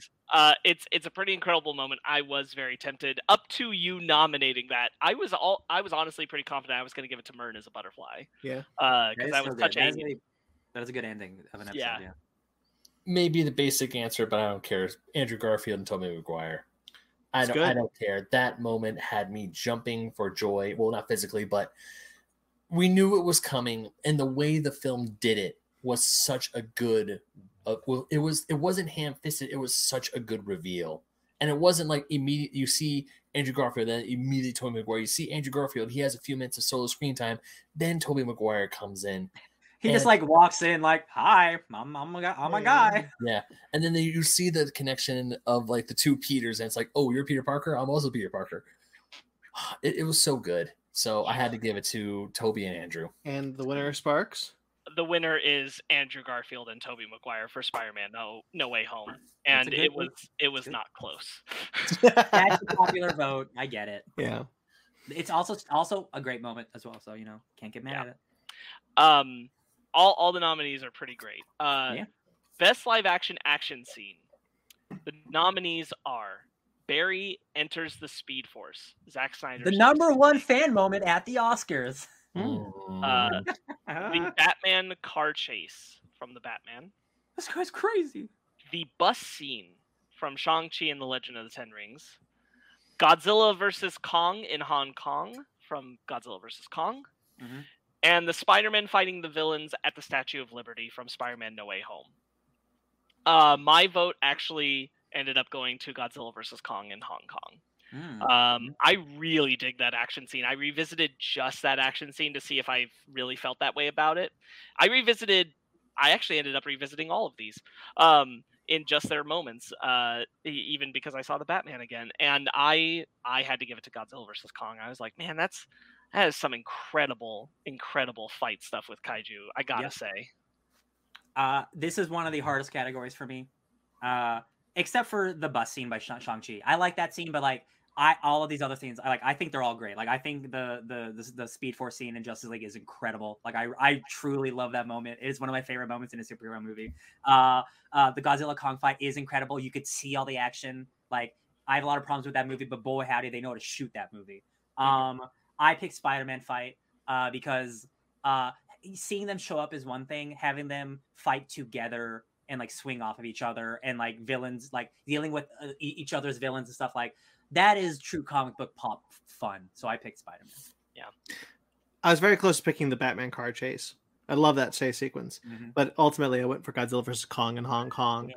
The choreography of that sequence is really good. The ridiculousness of it, the way it's shot. When the guy comes out of the out of the, when the guys come out of the out of the sinkhole or whatever, and they like zo- do the ride around Godzilla and Kong, the axe. Bro, the mwah. I don't think it's I don't even know if it's the same scene, but when Godzilla does the roar down to summon Yeah. Kong up, Yeah. That's just before, yeah. that's still one of the sickest things I've ever seen in a movie. Like, come at me. love it. I, mm, I really like that. I like that movie. I like that. I like that moment a lot. Oh, that yeah. moment makes the movie, so I had to go there. yeah. Ben. I was this close to put Spider Man, but the more I thought about it, the more I was like, what just made me just like, that was so good. It was so well done. Godzilla versus Kong. Yes. yeah, Goddamn. Good Just- answer. God damn. I mean, it was the s- to me that I, it was a short sequence, but to me that bit was everything I remember as a little kid. I got the old Universal movie that they made. I know it was made in the '60s, so it could never be that good. But to me, that was what I wanted as a child, and it was amazing. Real quickly, that movie has Godzilla charge an axe with his with that Kong is holding. That's brilliant. It does. It Anyway. really, it really does. You also get the reference to the "eat your vegetables" meme, but at the same time, the same time, Like, another one of those. to me, I mean, yeah, call, Godzilla's just blasting into Hong Kong to summon Kong is like, "Come at me, bro!" And when he finally gets Kong down and just roars in his face, it's like, "You stay down." I was like, "This is so freaking rad." I like the movie a lot. I- okay, the winner. I love so much that that you guys had that passion for it. That passion was not shared. Um, the winner is, I honestly was surprised it was this of all things. It was the bus scene from Interesting. Shang-Chi and the Legend of the Ten Rings, and it was not close. Wow. It is a good scene. Overwhelmingly like, large vote. Wow. that's a- okay. That's a good, good. That's I, I like that scene quite a bit. Like, You know what? You know- these, yeah. You know what's cool is it means that like the physical stunt action stuck in people's minds more than all the rest of it. yeah. That's good. and that's Yeah. really cool. Yeah. Um, we will move on now to the next category, which is best cliffhanger moment. The nominees are Kang's statue from Loki, Hmm. John Walker decapitates a flag smasher from Falcon and the Winter Soldier. It was Agatha all along, WandaVision. Arrival of the Chroma Conclave, Legend of Vox Machina, and the Arcane finale from Arcane. And I have to be honest, this was one of the ones where I knew at the moment that we picked out the nominees. It's John Walker decapitates a flag smasher for me. There is Mm. there is little that left me like Yeah. kind of sitting there stuck wondering what the hell is going to happen now and not expecting that ending not expecting what that being the way we were going to go forward in falcon and winter soldier there's not a ton of praise that i usually throw around in that show but the moment when he pulls that shield up with the blood on Mhm. it holy crap that's an mcu iconic moment to be honest. Uh in a know in a like ooh oh no way but like incredible. That's that is a good point, and I didn't I didn't give it enough credit because I was thinking of the entire show and what happens afterwards as being less impressive than the scene itself. Uh, I did pick Kang's statue because much like the finale of that show, it's like holy shit, like he just won whatever bat like evil King just won. What does this mean for the future? And I'm like, that's the end of the show, and I'm like, oh shit, that's like the future is exciting. So I I picked that, but like yours, you, you give me a run for my money of wanting to pick that though. That is, I forgot how like impactful that was. It's Yeah. interesting that so far all of these have been the TV shows from the MC from last year. I picked it was Agatha all along. That's a Mm. good one too. Yeah. Um, because that was something that we really like we're we're talking about like it's got to be Agatha. She's got to be Agatha. This is and up until that point, like having the reveal, at least so we thought, was that yeah, we were we were right. It was Agatha. She's responsible for all of this. Whether or not what what they did with it after, that's debatable. But like Yeah. that moment, like got me super hyped for WandaVision. More hyped than I was ever for WandaVision. yeah and I killed the dog too. you before we go to Ben's vote, you you bring up a good point that I kind of wanted to acknowledge. What I really appreciate about us getting to do these fake nerd awards and why we'll want to continue it going forward is it gives us a moment to like put some spotlights on things we talked about in the year that didn't go to our top 10 because our top 10 was much more vast than what we consumed related to the podcast Mhm. and because of that we're actually acknowledging some of the positives of the mcu disney plus shows which were totally snubbed by all of our top 10s Mhm. True, because like overall, like I like I don't think these shows are top ten worthy, maybe, but there are certainly top ten worthy moments for sure. yeah Oh, yeah If I were to do another moment series, yeah, uh ben Um, I mean, when I nominated it and you accepted it and we agreed upon it, because my nomination was for Chroma Conclave at the end of Vox Machina, because that's when the dragons show up. And if you listen to the podcast, you know what happens. And it's like, oh my God, dragons are here. This is so great. But that's not, but the more I thought about it, that's not what I voted for. As a great moment as it is, the one thing that truly just blew my mind was Agatha all along. And that's what I voted for. Because the whole time when we were watching the show, we were like, it's got, it's, she's, something's wrong with her. And if I might be misremembering, but I do remember the scene, the Halloween episode where she's talking to Vision and she's like, "You're dead, dead, dead," and she's constantly going like, "Okay, so it's not her; she's part of the play." Mhm. And then when it's, you you see the the the dungeon and her and her like and the song goes in, how we were humming that song for weeks. I'm it singing it right now. on iTunes. Made a It lot was of yeah. So I, for me, yeah, we were all hyped. We were all like, "I cannot wait to see the next episode of WandaVision." Well, Uh, because of Sparks? Agatha all along. Which one? the winner is it was agatha all along Wow. Oh, yeah Uh, I really love. it's a I, re- banger. I really love uh, Pie's comment. Pie's latest comment said, uh, "But guessing arcane one, uh, Pie, only two people in the world saw Arcane, and you're looking at two of them. Um, That's not true. Arcane's much more popular. no, I know, but like, I, w- Yeah. the joke was in our circle. Unfortunately, Sparks and I, you are the only we are the only two who watched it. I do Yeah, love. yeah. Hmm? Okay. one of you guys I, go. no, I was gonna say that I'm, I do appreciate Pi uh, not talking about Chroma Conclave too. So I'm like, oh yeah, someone else saw it. Yeah. Okay. Uh, the the arcane finale was really good. It it it almost got it for me. Um, it definitely was was tough. Yeah. Uh, our next category is best line. Um, our nominees are "You Dad, I'd Still Have You" from Invincible. Uh, what is grief if not love persevering from WandaVision? If you aim at nothing, you hit nothing. Shang-Chi and the Legend of the Ten Rings. Peacemaker, what a joke. The Suicide Squad. Eddie, I apologize that I can't bend the heart. Emotional pain. It hits much deeper. It lasts much longer. Venom, let there be carnage. Oh, I was not expecting that. Uh, That was good. I, um, really good. Uh, revisiting the line, uh, you dad, I'd still have you, uh, at this moment in my life. The impact of that felt harder, um, from the end of Invincible. Uh, so I had to give it to you, Dad. I'd still have you. That was my vote. wish I could also pat you on picked you, back. Dad. I still have you. Really, really powerful shit. Good shit. I I picked Peacemaker. What a joke! Um, it it is a it is a line that spawned an incredible series. Um, I I had to go for it. It's, it's a good line. I picked "What Is Grief But Love Persevering" from WandaVision because that moment was such a.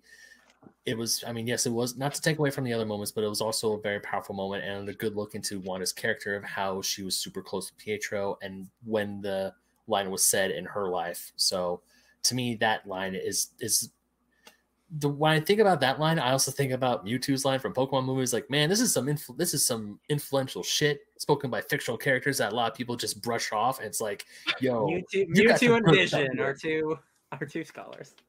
uh, I, I pray to the gods of Mewtwo and Vision. Yes, like, the winner is by a lot. What is grief if Uh. not love Ah. persevering it's a hot line. WandaVision? It's a good line. Yeah. All these lines are good. They're all good. Um, we'll we'll go on to the next category. Yeah. Uh, best animated action scene. Omni Man versus Mark, Invincible. The final battle, Mitchell's versus the Machines. The car chase, Lupin the Third, the First. The Watcher versus Ultron, What If? And Ekko versus Jinx, Arcane. I knew going into this one, this probably wasn't going to get it, but I firmly believe it should. Uh, I voted for Ekko versus Jinx from Arcane. It is that is an incredible animated show. That is bar none my favorite part of that show because of the animation of it. It is incredible, and it's tied with a great needle drop. I just like, uh, favorite moment of the show to be honest. Um, Ekko versus Jinx. I think about it all the time. That was me. Right. I picked Omni Man versus Mark because uh, it's not just a great fight. It also includes like a great line that we talked about. Uh, but it shows that like we can have adult animation that is truly like brutal, like brutal. Like put your face in front of a train and kill like hundreds of people, brutal. Uh, and this is his dad doing it to his son, and I'm like, wow, man, we really made it to like the point where we can just like make this shit, and it's like, it's like emotional and it's like physically like demanding and like it's so much that's happening. So like I, I picked that because it's it's a big fight inside and out. Yeah, really wanted to give it to the Mitchells versus the Machines because I really like that Yeah. that fight, but it went to Ekko versus Jinx for me Yeah. because that hope- that fight that- seemed I hope that wins. so good. Oh, I love that show. I, I know I haven't seen Arcane. I probably would change my mind when the second I do, but my vote Yep. went to the Ultron versus Watcher. That's just It's a good That- fight. That was such a best fight cool fight. That was such a cool fight, and just to see Ultron like he was, just wrecking other people's shit, and There's a bit where he punches, where like someone's punching someone, and like universes are changing around him. It's awesome. Exactly. I'm like, man, this like visually, it was a treat for the eyes, and just going through different multiverses I was like, man, this is great. So I had to give it to Ultron versus uh, the Watcher. And the winner is that is a solid scene. And uh, our, I do not think our pool of voters, enough of them saw Arcane, um, Mhm. because that is not our winner. But apparently, quite a large pool of them have seen the winner, which is the final battle: Mitchell's versus the Machine. Hey, not sad about that. there you go. Pretty, pretty cool. Pretty impressive. Got that Rihanna yeah. song in it. I Yeah. I like that. I like that movie a whole lot. Should have won Uh. Our next category is best needle drop. Hmm. The nominees are Sweet Sweet Fantasy, Free Guy, Go Ask Alice, The Matrix Resurrections, Do You Want to Taste It, Peacemaker, I Ain't Got No Body, The Suicide Squad. For those who might not remember, this is Harley's breakout scene. Nothing Else Matters, Jungle Cruise. I can't believe you put this on here. I mean, it was too shocking of a moment. Like I, I was like, this will not win, but it is. It has to be acknowledged. It I remember being in the I will nominate. I remember being in the theaters when it was happening, so I'm like, I get it. It's it's Yeah. funny. Wasn't I Yeah. sitting next to you, Ryan, when that needle drop Yeah. happened? Oh yeah, we we we talk to each other. Oh, and yeah. everybody's like, "What's happening right Is now?" good? Is Uh, that Metallica? And our last nominee for this category is "Something in the Way," the Batman. Uh, I gave it to "Do You Want to Taste It?"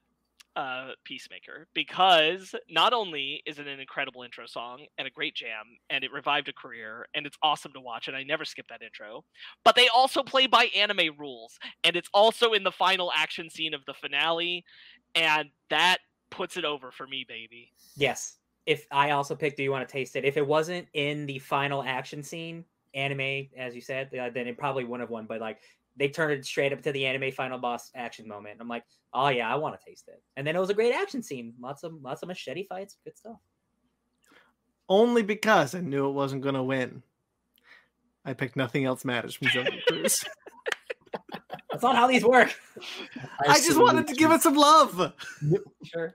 I really like that moment. I think it's really, really weird and dumb. Yeah. Um, but I'm so I really love how hard they're just like, yeah, you know, the rock is Spanish and Metallic is playing, and like it's gonna be we're gonna have a good time.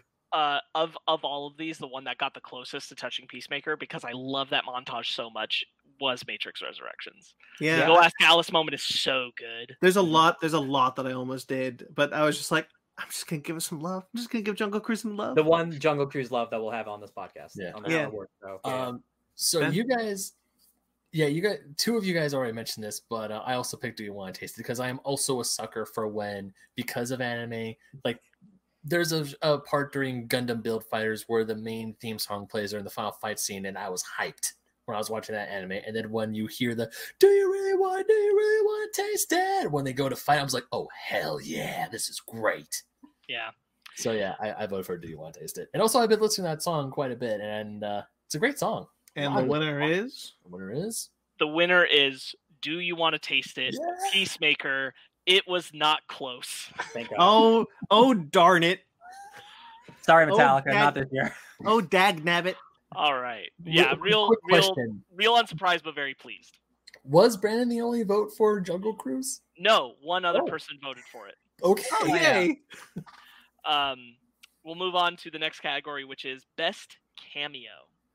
The nominees are Isaiah Bradley, Falcon and the Winter Soldier, Thanos, What If T'Challa Became a Star Lord, Matt Murdock, Spider Man No Way Home, Old Loki, Loki, and the Justice League, Peacemaker.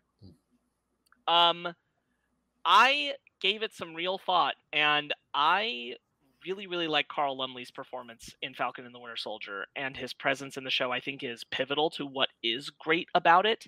Mhm. Uh, so I gave it to Isaiah Bradley, Falcon and the Winter Soldier. Nice. Nice. I gave it to the Justice League Peacemaker. I realize how much I love Peacemaker because it's everything it's been nominated for. Like I chose it, but um, the reason I picked it because all of these other characters are appearing. This can sound weird. Are appearing in the shows as they are as their characters. You know, like Daredevil showing up as Daredevil, right? The Justice League is showing up not as the PG-13 movie that everyone knows. It's showing up in a rated R Peacemaker show where they can swear and get made fun of and be characters that they haven't been able to really be, even if it's for a little bit. But you know, seeing those characters swear and like like be jovial with each other is something we've never seen, and it's happened because of Peacemaker. So I picked I picked that scene because it's like the closest I've ever felt to the Justice League being a team. you know? To to your point, and what was close for me, Thanos is appearing as a good dad in the T'Challa episode, which is not how he usually is. That's true. That but I true. get you, I get you on Justice League and Peacemaker. It is a pretty incredible cameo. Yeah, yeah, yeah. Oh, you know what? I'm stupid. I was I wasn't even I was mixing up episodes. I for some reason no, yeah, yeah. No, that is T'Challa was a good uh, Thanos was a good dad. That is a good very good point. Yes, yes, yes. I, I just, picked it's animated, so I just didn't think about it. I picked old Loki from Loki. Uh, Richard Grant is incredible in that role. Uh, I love everything where he's just like he's just so sick of Loki. He's Mhm. just so sick of it. And I'm just like, and hi- hi- his kind of like, you know, "Well, it's all we do. We just we just betray each other. And what, what's the purpose? What's the? And his like when it goes to like the heartfeltness of how he missed his brother, um, all the way to just glorious purpose. Mm. I Yeah. I'll- go back to Richard Grant as Mm. as old Loki all the time. I For sure. love that role. Good. It's very good. feel bad because I brought him up in these conversations. I didn't vote for him. him being Ooh. Richard Grant as old Loki. Um, Ah. instead, I, I voted for Matt Murdock. Mm, I don't know if that's, that's the pretty good.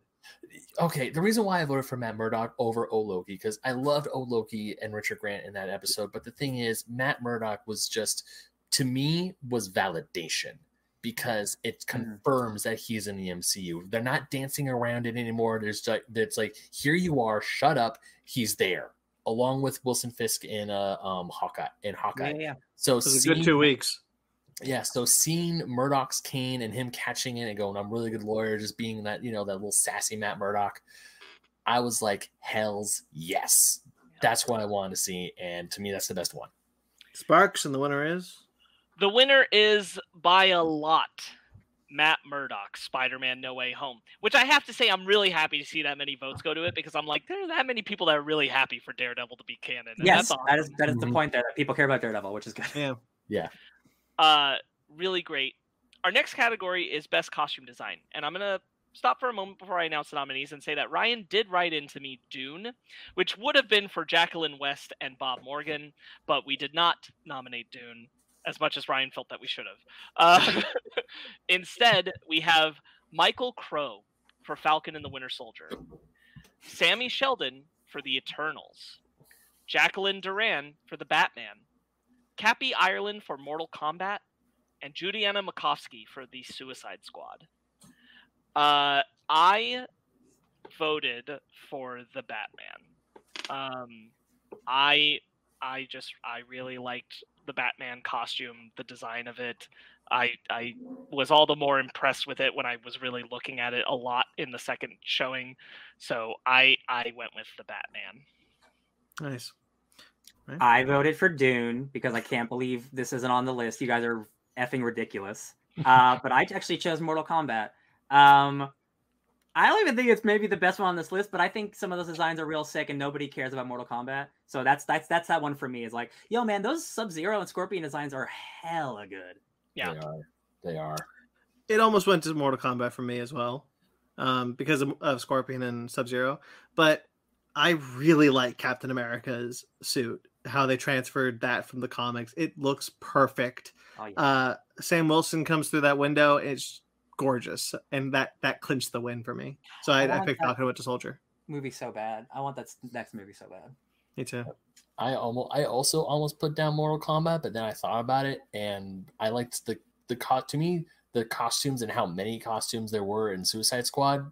I picked Suicide Squad. There's hmm. some don't get me wrong, Mortal Kombat has great designs, but there was a lot of really good practical concepts in Suicide Squad, and I'm like, it has to go to Suicide Squad for me. Sparks winner. The winner is Jacqueline Durran, the Batman. Ooh, Nice. Good. All right. That's a very good costume. Yeah. It is. It's a Great really costume one. design, awesome. Really Really happy for them. Uh, our next category is Best Supporting Actor. The nominees are Willem Dafoe, Spider Man No Way Home, Sir Ben Kingsley, Shang-Chi and the Legend of the Ten Rings, Freddie Stroma, Peacemaker, Andrew Garfield, Spider Man No Way Home, and Colin Farrell, the Batman. Mm-hmm. I voted for Andrew Garfield. Uh, I think he's exceptional most of the time, but especially there, I I feel so much raw emotion from him in that film, and I I always love that. Um, so I, I definitely went with Andrew Garfield pretty quickly. Mm-hmm.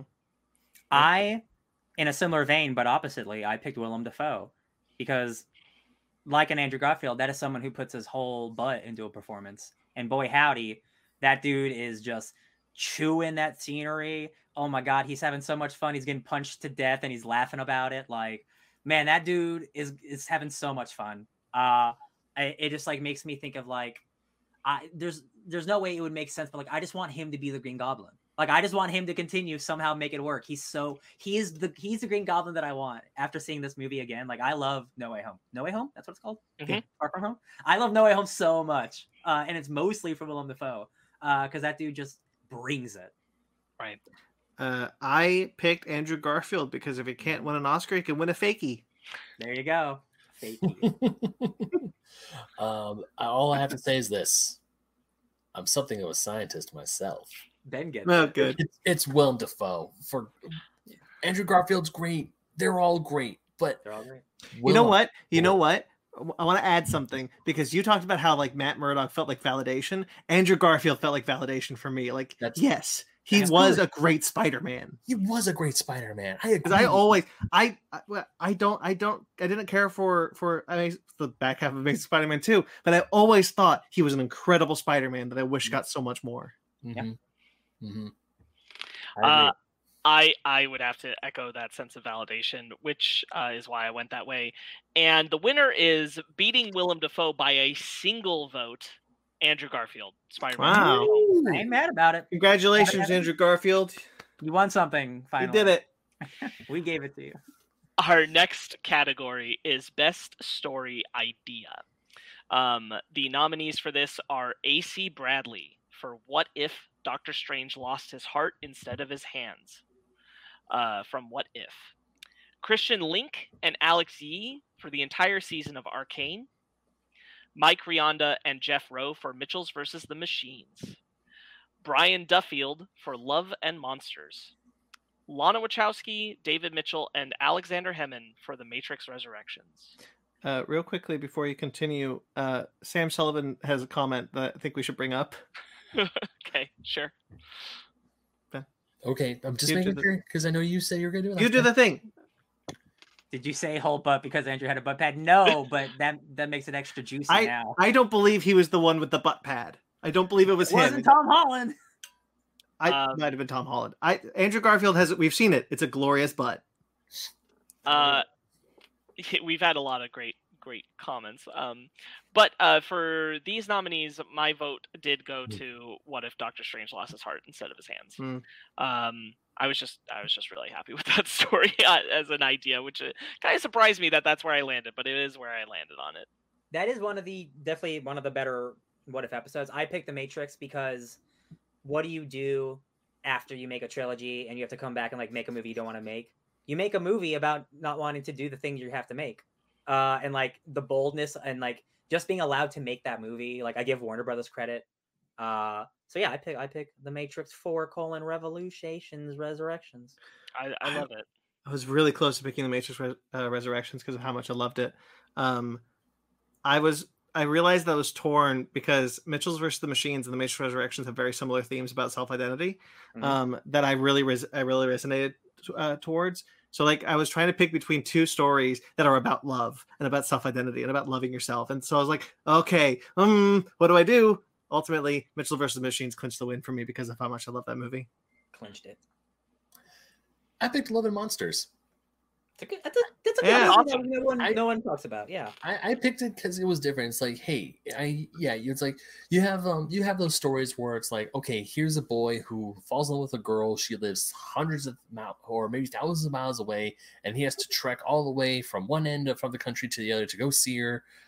But the fact that like, yo, in this one though, there's like giant monsters roaming the world, and you gotta be very careful about it, which cranks it up to 11 it's not just like oh i don't have em- enough money to make the train or i have to do these odd jobs in this in this podunk city no you got to make sure you don't die from getting eaten by a giant toad and i think that's Yeah. great I like that movie a lot. Yeah. And the winner is Uh, the winner is AC Bradley. What if Doctor Strange lost his heart instead of his hands? What if? Jolly good. Nice. Um, and we'll go on. The next category is Best New MCU Character.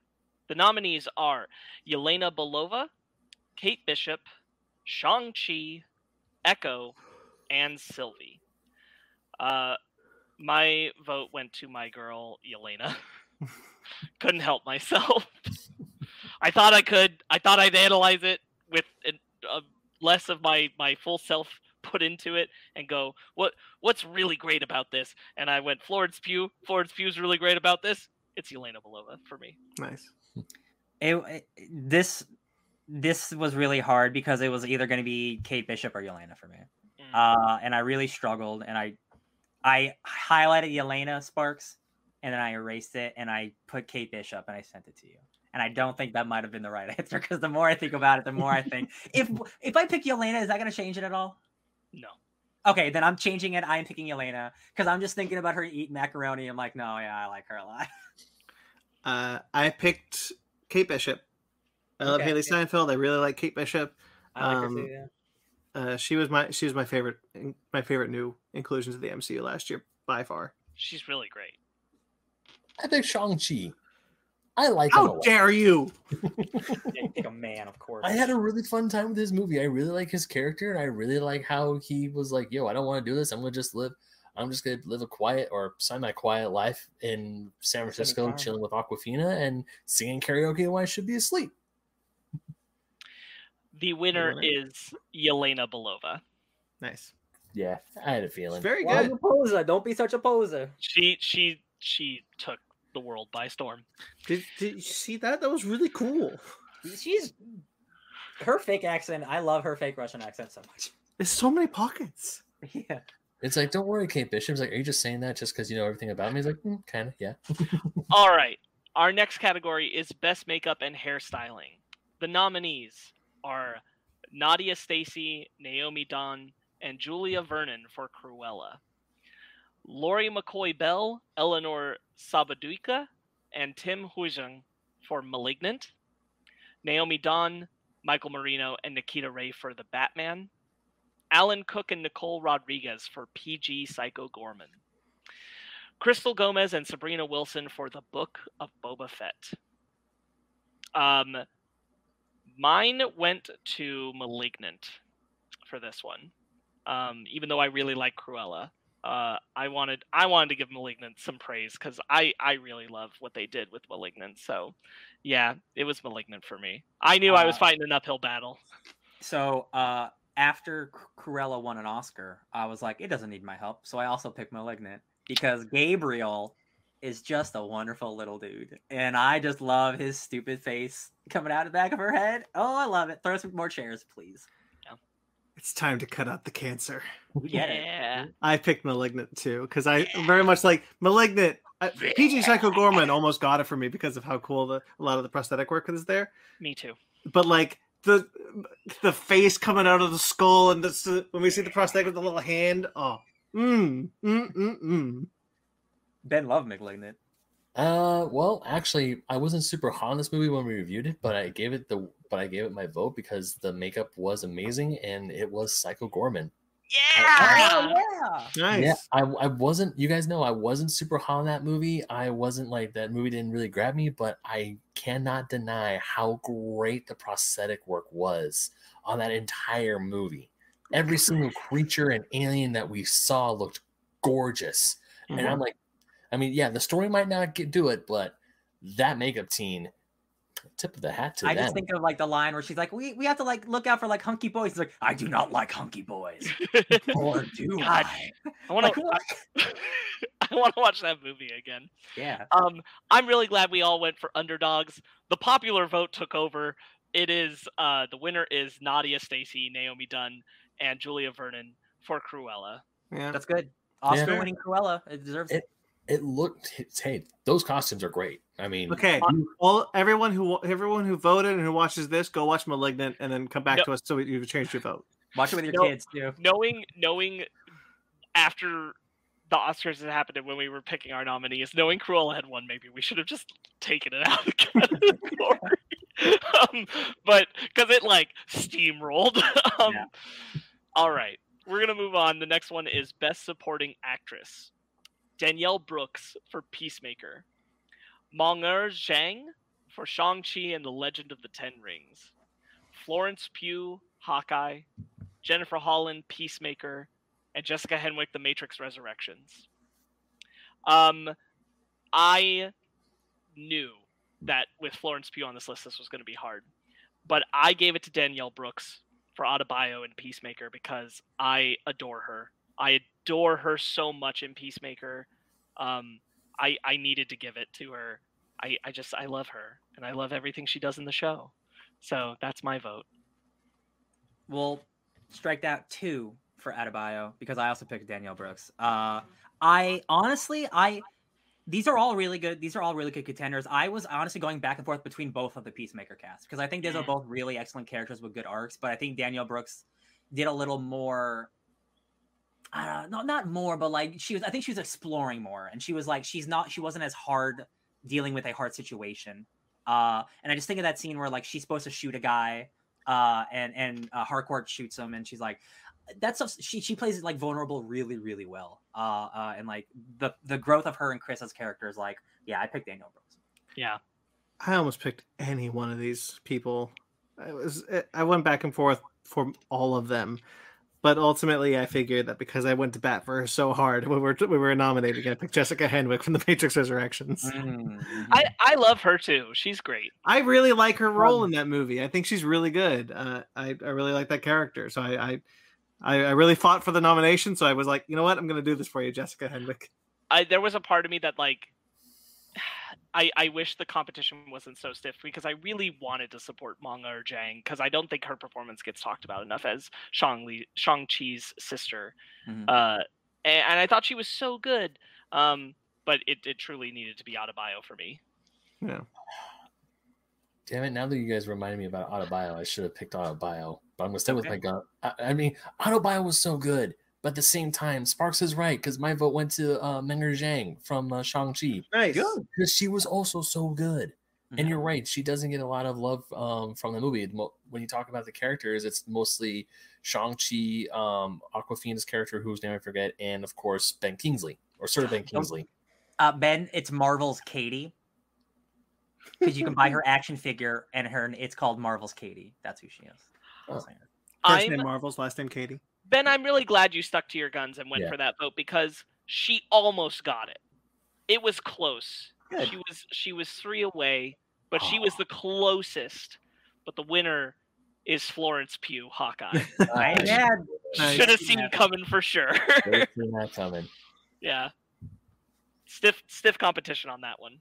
I Mhm. can't get mad at Florence Pugh. Um best finale is our next category. The nominees are Loki, Spider-Man No Way Home, Invincible, The Matrix Resurrections, and No Time to Die. Spoilers. Uh, mine went to the Matrix Resurrections, um, purely in like closure of the story of the universe of those two characters in particular. But honestly, at the end of the day, I think about the ending shot of that movie all the time. I want a painting of it. Like I love that finale so much for what it gives me in conclusion to the entire Matrix story, to the love story of those characters, and the way it makes me feel that I love all these nominees. I had to give it to the Matrix Resurrections. Right. Ditto. Matrix Resurrections. These this was a tough one because like Loki is one of the few MCU shows where I like I love the finale and like I I thoroughly enjoyed it mostly all the way through. Um, but I just think of like where the Matrix was at in like you know uh like you know 20 years later and like again having to make this movie and the type of movie it is like what a bold finale to be like we're we're gonna we're gonna end it our way uh with happiness uh and that's and that's beautiful I'm at a point in my life where uh, that kind of story will resonate with me very well. Um, the fact that I, I know like the like the, the bad people talk about are very cynical, but like I don't think the the movie is trying to be cynical and how much how much it clearly loves the love story between Trinity and and and Neo and having that kind of validation that I always thought they were one of the greatest epic love stories of the 20th 21st century. Um to have that kind of closure for them of them twirling in the sky together being the ones. Mm, yeah matrix resurrection The smiles on their faces. Yeah. matrix resurrection took it Uh, didn't take it for me. Mine went to Spider-Man: No Way Home.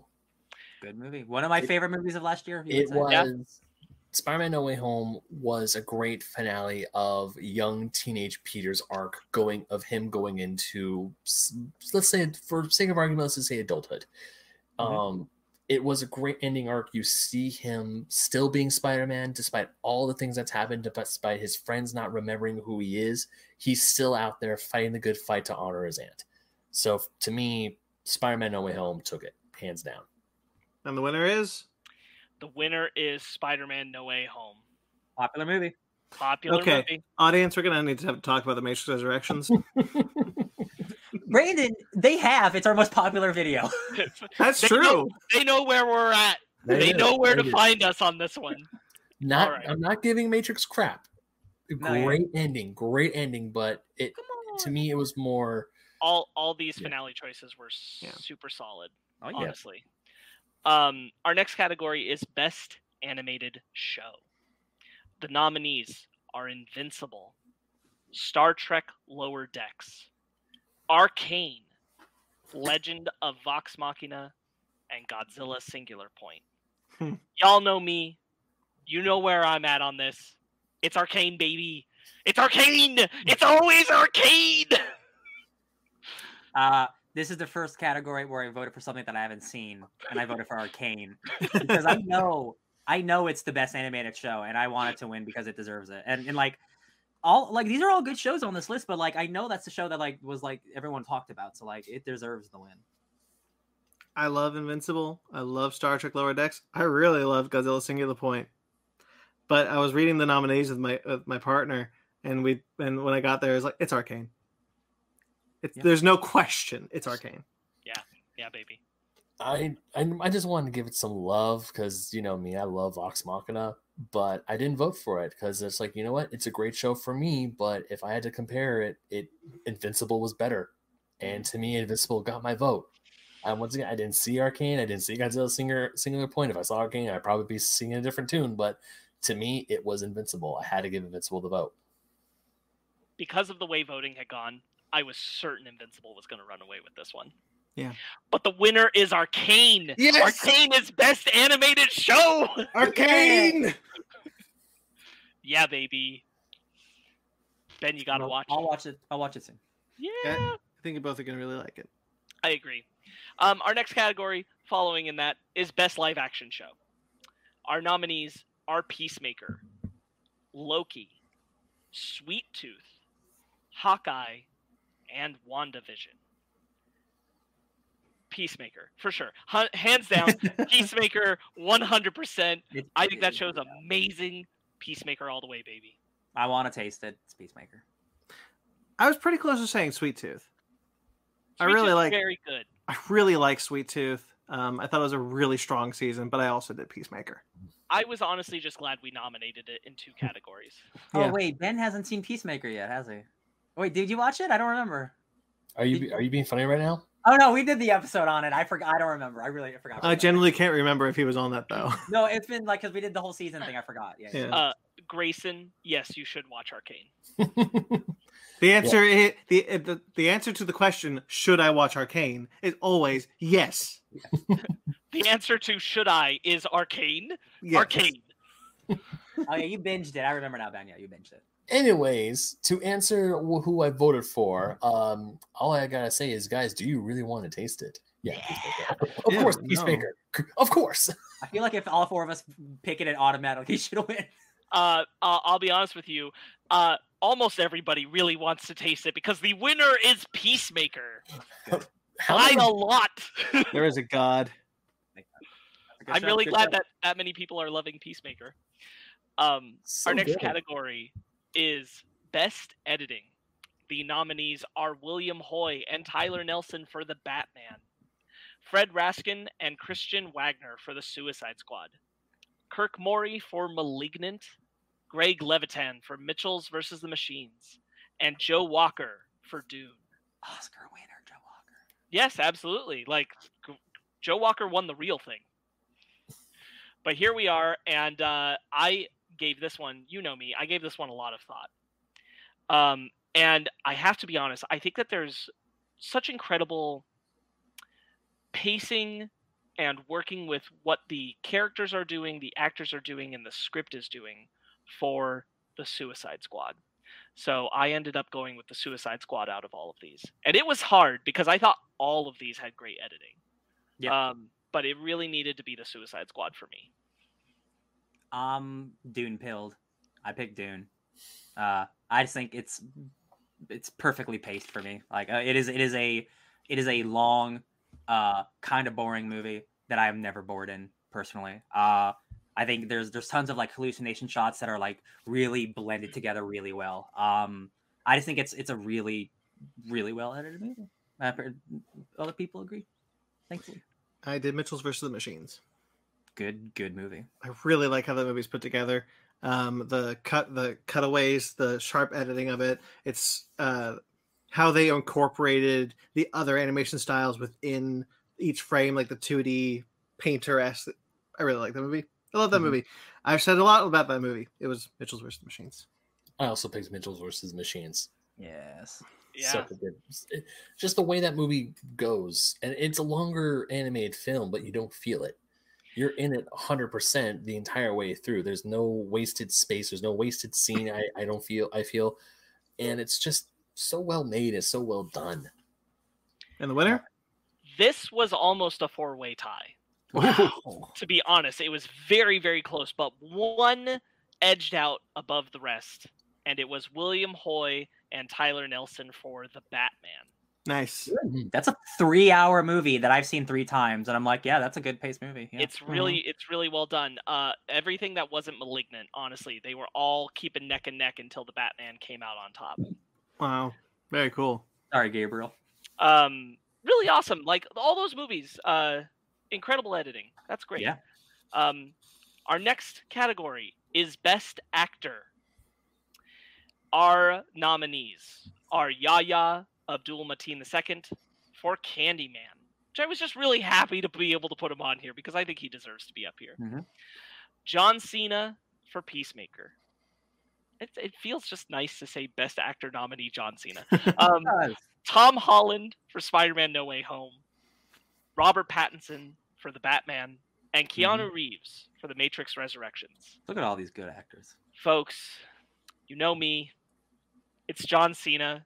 The amount of uh, this this Peacemaker gave John Cena so much to eat at the table that I now staunchly believe he is the best wrestler turned actor of all of them. The vulnerability and comedy and uh, depth that he's able to play is incredible. And it's so great to see James Gunn give him this opportunity. I would love to see more of this kind of capability from John Cena in the future because he clearly has it. I hope more people offer it to him.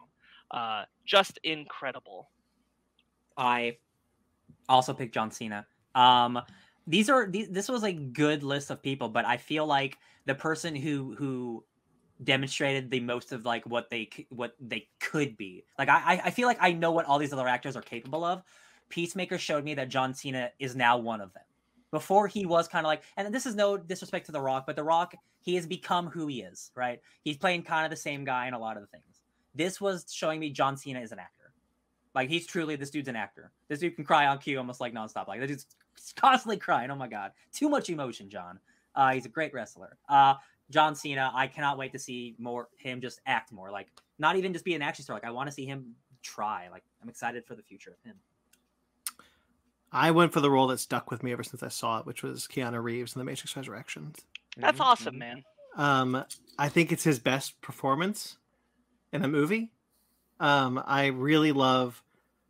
A, he has this line that I've constantly been been repeating to myself when when it's like you know uh, uh, well, we're you know, this is what the real world is like now, and he goes, real. There's that word again. And like for some reason, that just keeps playing over and over in my mind. His his his story of, I don't want to fight. I don't care about your revolution. I just want Trinity. yeah I just want Trinity. Sure. Um, really love the vulnerability he brought to Neo. Um, the the clearly I can still kick your ass, but I don't want to anymore. I'm too old for this shit. Let me just let me just be in peace. I loved it. I love his his performance in that movie so much. Um, this was hard, but I had to. But the one I picked, I still feel that he did that. This actor did an amazing performance, especially for a character that's very well known and a lot of people know. And I went with Robert Pattinson for Batman. He he did to me. He did such a very a very well done Batman. A very I don't want to say young Batman because Christian Bale did a good young Batman, but you can tell this is Batman in the very beginning of his career. This is Batman who still doesn't know all the things that like future Batman will can do, and he's still a little clumsy. He still takes punches, but he rolls with it. And also, I love the scene that got me was the Riddler scene where he where Riddler is in the cell and he goes Bruce Wayne and he says the name over and over and you think oh shit he knows but then you see him instantly lower his guard when he's like yeah that's the one that got away but we still did some great things didn't we That is that is No. a really good scene to to demonstrate Ben because like Robert Pattinson is such a great actor. He does so much eye acting He in this movie. Like he has to be like almost almost crying like all the time because like that's like where the like the real emotion comes. Like he is so good at that. So like that is a really good scene to, to talk about. Like because like the scene where it's like he thinks he's caught and then you know he knows he's not caught anymore. You see the relief leave his body. Like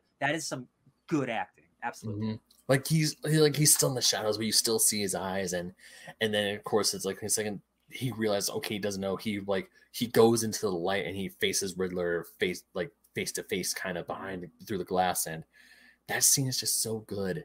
I mean, don't get me wrong, John Cena was amazing. All the other actors in this, like Keanu Reeves, like Brandon, you were talking about, it's like man, Keanu Reeves did do an amazing job in The Matrix, but to me, it, it had to be Robert Pattinson. yeah uh you know this this was tight but there there's uh a clear victor and the winner is of course And his name is John Cena!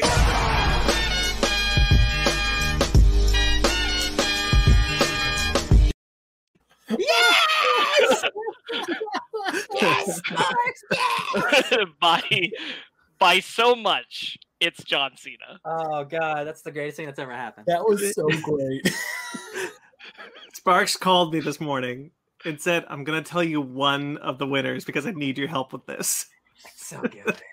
uh it was such a landslide victory i was like i, I want to do this so I, I clipped out a bit for brandon to play uh john cena for peacemaker won Incredible. Good Oh, good job, man. John. You follow me and 300,000 other people on Twitter. Can I say I've been I've been really stressed about that moment all night. I'm really glad it worked out. Dude, chat is blowing up right now. Okay, not blowing Yeah, up. we got a lot like, of people in the chat. Hello, yeah, everybody. Catherine Root is saying LMAO. Sam is saying yes. Grayson saying that was perfectly timed, which it was. Oh, really really happy for that really happy for john cena getting that win from a lot of people I can't wait. voters. I can't wait to hear John Cena's name at the Oscars. Like I, What- I truly, what I name? love his performance in that movie and in that show. Uh, I think he's got the chops for it. i want to see john cena win awards man he's so good I know All we're doing right. this live, but I want to rewind back to the part where it's like, his name is John Cena. so so happy for that we will move on to our next category which is best Mm-hmm. visual effects this is another one where ryan gave me a little bit of guff and wrote in dune which would have been tristan myles and paul lambert but i did not. I'm just saying, you guys put the book of Boba Fett over Dune on this one. This is all I'm that's saying. that's fair dune got so much love at the oscars we didn't feel too bad about oh, it you mean all the stuff that wasn't shown on TV? Cool. Absolutely, absolutely. That's true. That's true. Um, uh, we are uh, nominating for this category John DJ Desjardins for Godzilla vs. Kong, Kelvin McIlwain and Fiona Campbell for the Suicide Squad, Scott Edelstein for Spider-Man: No Way Home, Richard Bluff for the Book of Boba Fett, and Swen Gillberg for Free Guy. Uh, my my vote went to Godzilla vs. Kong very quickly and easily. Yeah. I think that movie looks incredible. Um, like honestly, uh, way better than I feared it would when we were hearing about it coming and everything. Like the we we've said it time and time again about Godzilla vs Kong, but the fact that the nighttime fight scene looks so colorful and Mhm. vibrant, and that I see everything and they look incredible, and that's all visual effects, amazing, uh, Yeah. just amazing. Um, I really wanted to give Godzilla vs Kong the love on this one, so that's where I went. I also picked Godzilla versus Kong because In the absence of Dune, because honestly, these other movies, their their their special effects are are good. They're fine. They're great. Uh, Godzilla Kong is the winner of this list. Um, I will. I will also say I've I, I I was curious about why the Book of Boba Fett was on this list. I'll be honest. I didn't fight too hard I mean, for it. I mean, to be fair, like it or not, Luke is visual effects, That's true, and he does look pretty good. and he It's looks the, very good. The acting of it is what distracts it. I agree with you. Um, I really like the Suicide Squad visual effects of Starro. I really I rewatched Free Guy recently. I think the movie looks great. Uh, but for me, it went for Godzilla vs Kong for many many of the same reasons what what you said, Sparks. I just think that movie looks so vibr- uh, vibrantly beautiful. A lot of the the a lot of the fight sequences are so well choreographed, um, and that's all visual effects. Mhm. The uh, I don't think Godzilla uh, has looked better on screen. Um, honestly, like I, I, I think his the the way he is rendered and the way he moves is really is just really good stuff. Uh, yeah, like like that movie a whole lot. And I remember, I remember like just bringing it up when we were watching that that movie uh, all together at home because we had to. And uh, when you get that first moment with Godzilla in the movie, and it's the the coming down over the water, and he Yeah. spikes and he's all glowing blue, and he comes up from the water and he roars, and you're like, holy shit, this movie visually is on a whole other level than what we saw in King of the Monsters. It was just Oh, yeah. incredible. Mm-hmm. Yeah, my vote also is for Godzilla versus Kong. Just, I mean, I don't have anything else to say, more to You say. know what? or- Don't tell me the winner if it's not Godzilla vs Kong. Well, you don't need to worry because the winner is John DJ Desjardins for Godzilla vs Kong. Beautiful. Love it. Love that movie. How was it not nominated at the Oscars for visual effects? I thought that too. Like when I saw both Shang Chi and Spider Man up there, I'm like, Godzilla vs Kong got snubbed. Those visual effects were incredible. Yeah, that's that's a weird. Like it, I, I get it not winning, but it should have been nominated over some of those others options. Yeah. It should. Um, it it not just didn't get the traction or attention it deserved. Uh, moving on, our next category is best score, with Michael Giacchino for The Batman, Hans Zimmer for Dune, Christoph Beck for Free Guy, Michael Giacchino for Spider-Man: No Way Home. He's up here twice, and Ludwig Göransson for Turning Red. I want to real quickly say Grayson said in in his vote. I'm going to call you out. I'm going to call a vote out. He just said Michael Giacchino. Oh, So I'm sorry, buddy. I couldn't count it because I didn't know who you meant. um, you know so- what? I was we were having lunch when we were recording yesterday, and he told me he's like, "Yo, Brandon just messaged me." I was like, "What that was?" Like, I said Michael Giacchino. I was like, "Oh, because he's up there twice." Uh, oh, wait, real quickly. I want to. I want to. I want to uh, clarify. He did eventually say Spider-Man. So you know. Okay. okay. Um, I went through a bit on this one because, of course, Dune is great. Yeah. Part of me wanted to give it to Free Guy because Christoph Beck is expanding on a piece of music I already loved, and then making that score. So the sucker in me kind of wanted to give it to that. And then I got really close to giving it to Turning Red because I watched it again here, and Jeremy pointed out to me how throughout the film, Göransson is interweaving the um, stylings of the family and the grandma and the aunties who come in at the end with the boy band music in the score frequently throughout the film that you're getting both of those pieces before they ultimately boom right at the end for that conclusion and i had to say that that was so impressive when i was paying attention to it that it almost took this all away from me but then i went to the theaters and i saw the batman again and I thought about how much I walk around after I see that movie and just go bum bum bum bum in my head, and I gave it to the Batman, Michael Mhm. Giacchino. Amazing score. these are these are all terrific and excellent scores. I also, even though I, I picked Dune, it was a challenge because there's not one but two Giacchino scores that I've listened to endlessly at work on my Spotify account. Uh, like specifically like the the the, the No Way Home stuff. It's like, man, this is like too, almost too good to be in a Spider-Man movie. Jesus Christ. Um, but I did pick Dune because um, he's just doing lots of really impressive, unique things that you don't normally see in big blockbusters. Like when's the last time you really heard bagpipes in a big blockbuster? It's literally never. It's literally never. Um, he invented shit for this movie. Like again, like the the journey of him making this music. It's he's made just hundreds of hours of just like just like what like background noise of Dune and like the work. Not that I'm not saying anyone else put less work into their work and other Sure. people. Like he really dealt dived into this project and lived with it for so long. Um, so I picked I picked Dune. And and to be honest, like full disclosure, it did come down to for for me. I I did start to just acknowledging my bias. I did start to like let Dune go because Dune got it at the Oscars, and I'm like, I really want to highlight one of these other incredible scores. Oh, But, like, fair, yeah. Dune is an amazing score. It's very yeah. true. Uh, I was pretty close to doing Spider-Man No Way Home because of the uh, way that Giacchino Giacchino uh, interweaves the Elfman and Horner scores um, into into his, and I was pretty close to it. But man, that Batman score is really good. Yeah. So I went to Michael Giacchino for the Batman. I also went for uh, Michael Giacchino for the Batman because just like Sparks, I would be at work or I'm even playing Elden Ring, and Elden Ring has a really, really good score attached to it. But when I'm thinking about that game when I'm elsewhere, I just think the Batman song with dun dun dun dun dun. It's just so good. It fits with practically everything. It's like a Giles theme or something. So Yeah, that's why I voted for. it's it's deceptive in its simplicity. Mhm.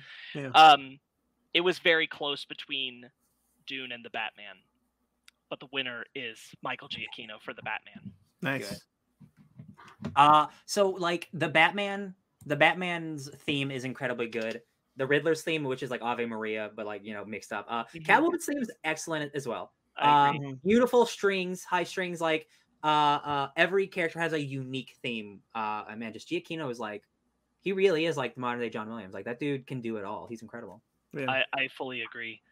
Um, our next category is Best Actress, and the nominees are Margot Robbie for The Suicide Squad, Zoe Kravitz for The Batman, Daniela Melchior for The Suicide Squad, Emma Stone for Cruella, and Mhm. Kathryn Hahn for WandaVision.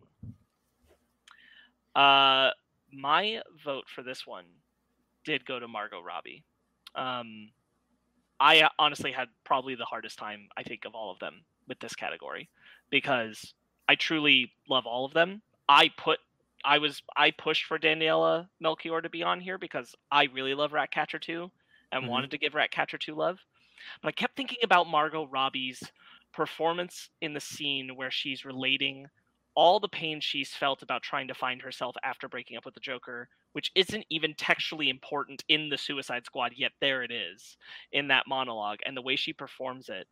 And just the fact that she's always been incredible as Harley, but but here especially getting to that that moment was so powerful for me. I had to go with Margot Robbie. This is this was a tough category. Um, on, besides Emma Stone, like I, I like Cruella a lot, but like I was thinking of these other four. Uh, I almost picked Kathryn Hahn just because like that is an that is an actress that I really love, and it's really cool to see her blow up in such a big way, especially as a villain. I did pick Zoe Kravitz as Catwoman in the Batman. Uh, that is I just a fully realized character that I love so much. That specifically like the type of version of a character like from Tom King's Batman that I just like. I can't believe I got this so perfectly well adapted on screen. Um, DC's killing it, man. Like recently, like like Harley is like as a character I never cared about before. Now I love Harley Quinn. Like I've always liked Catwoman, but like the representation on screen hasn't been good. Uh, just good, good for DC all around. But I picked I picked Catwoman. Yeah. Um, this one was really hard, really hard. But ultimately, I went with Kathryn Hahn from WandaVision. I really like how she's just eating the scenery. Yeah. Every scene she's in, uh, she takes away from everyone that she's playing with. Uh, really liked her her performance. I had to go with Zoe Kravitz, Catwoman in the Batman. She was just phenomenal in this, She in this is. role. So, I mean, the more I thought, I want to say that I picked the reason why I picked Zoe Kravitz is also partially because of recency bias. Mhm. because I just saw the Batman more recently than I did see a lot of the other stuff. But then I started thinking about, it, I was like, but man, Margot Robbie did an amazing job. Like the scene that Sparks you were talking about with that with the leader of the country, where she's Mhm. talking about her breakup, or like the thing with her and the Joker. That was such a really good scene, and even the scene with Ratcatcher 2, where she's talking about her dad. I was like, man, that was also such a really good scene. But then the more I thought about it, I was like, but Zoe Kravitz just nailed it as Catwoman, just straight up nailed it. Gotta get Yeah. the Catwoman. Uh, the winner is in fact Kathryn Hahn for WandaVision. Wow. Not even there. Oh, Love it. Good for Uh, her. Yeah, pretty cool. Pretty cool on that one. Um, our next category is deserves more engagement. This is this is one that we were actually really fond of uh, wanting to do. This is one where we wanted to spotlight something that at least two of us have watched that we we really wish more people were engaging with. Um, I'll be honest. One of the nominees is on this list, and I, I do know that outside of the fake nerd circle, it actually has gotten a lot of good engagement. And I, I realize that I wish one of you was also watching Legends of Tomorrow because I wish I could put Legends of Tomorrow on here at this point, but I can't. So here we are, and the Next year. nominees are Motherland Fort Salem, Arcane, Godzilla Singular Point, The Owl House, and Star Trek Lower Decks. Uh, my vote went to Motherland Fort Salem uh, easily. Easily, Ryan and I, when we're watching it, can't stop talking about it on the podcast, saying we wish more people were watching it. I want to eat up that world in lore, in books, in comics, in movies, in spin offs. I want it. Uh, that world is so cool, and uh, I don't think it gets nearly enough buzz for how great it is. I also picked Motherland Fort Salem. I almost picked the Owl House, um, but uh, I, I feel like Motherland has le- even less people on it than the Owl House because like the Owl House is like a really great progressive animated show, uh, and Motherland is a really cool progressive show that just no one no one's ever heard of or watches. Um, so like I picked that one. Uh, it is so wholly unique and cool. Uh, again, it's about like it's about like female military witches and like that it sounds like it could be really bad but like just the way it's handled is so insanely cool um really unique really great This was another tough one for me because I really like three of these shows. Um, Star Trek Lower Decks is on here. I really like Star Trek Lower Decks, but I kind of wanted to go like, what do I just think more people need to be watching and more people need to be talking about? Because it's it's it's. I really want you guys to watch Lower Decks, but like Mhm. that's not like the the whole wider world. Um, so I did Arcane because I'm just like everybody needs to watch Arcane and everybody needs to talk about Arcane. We need to we need to live in Arcane. Like this Mhm. is what we need. I, I I'm really impressed with that because like I'm glad Arcane has that much impact on you because Godzilla Singular Point is here and I know you want more people to be watching that show. I know, but we're not getting that second season. it's true. Sad. Yeah. Uh, I picked Owl House. Mhm. I, I mean, the more I think about it, yeah, because I there are a few people on my Twitter on my Twitter timeline that do talk about the Owl House. They do tweet pictures and post fan art and stuff, so it does get some certain engagement. But then at the same time, not a lot of people are talking about that show, and that show is fantastic. It's an amazing show. And yeah, I feel it does deserve more engagement. So that way, and also the way I see it, the more engagement it gets, the more Disney maybe will No, walk back on their whole thing. I was saying, no, never mind. But No. it's probably not gonna happen. For that. I think this will be our signature award. It's a good one. Yeah. I do like it. And the winner is The winner is just eking by Motherland Fort Salem. really Really, I was really happy to see it. We did get just just enough Somebody votes else- for Motherland Fort Salem to clear it. somebody else watches that show Yeah, we got six votes on it. oh hell yeah i'll take Really happy to see it, which I guess also I- is kind of counter to the point of the award. Yes. Um, but, but still like that's like an- i fully expected us to have the only two votes for that show like for real so I'm That's I'm very pleased. I'm very Yeah. pleased. nice. That third season's not out yet, right? That third season is not out yet. It'll hmm. it should be out I think in the summer. third and final All right, I got time. Okay, friends, we're down to our last two categories. Here we are. Best animated film. The Oh. nominees are Mitchell's versus the Machines, Luca, Lupin the Third, the First, Raya and the Last Dragon, and Turning Red. We all know how I felt about the Oscars and where it should have gone for the animated film at the Oscars. It's Mitchell's versus the Machines for me. I wrote in Dune.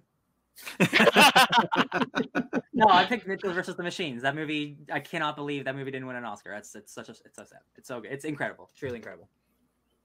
I'll be perfectly honest. I almost picked Lupin the third, just because I wanted to give it the love. Sure. But you know how much I love Mitchell's versus the Machines. It had to be Mitchell's versus the Machines. I also want to give Lupin the Third some or Lupin the Third the first some love because that is a fantastically made movie. It looks gorgeous, but also Mitchell's versus Machines. I am still pretty mad, pretty salty Uh, that it didn't win that Oscar. the only thing that upset me in, in last week's Oscars. Yeah. Yeah. Well, I do have to share with you guys that the winner for this one, in a landslide. Is Mitchell's versus the Machine. Yes. I knew it. I could. I'd say I saw what you were doing. Yeah. I thought he was going to say Raya, and I was like, oh, I, I, I was- like I was- I Raya, thought- I guess. I, I like thought Ryan gonna say Fine. Turning Red.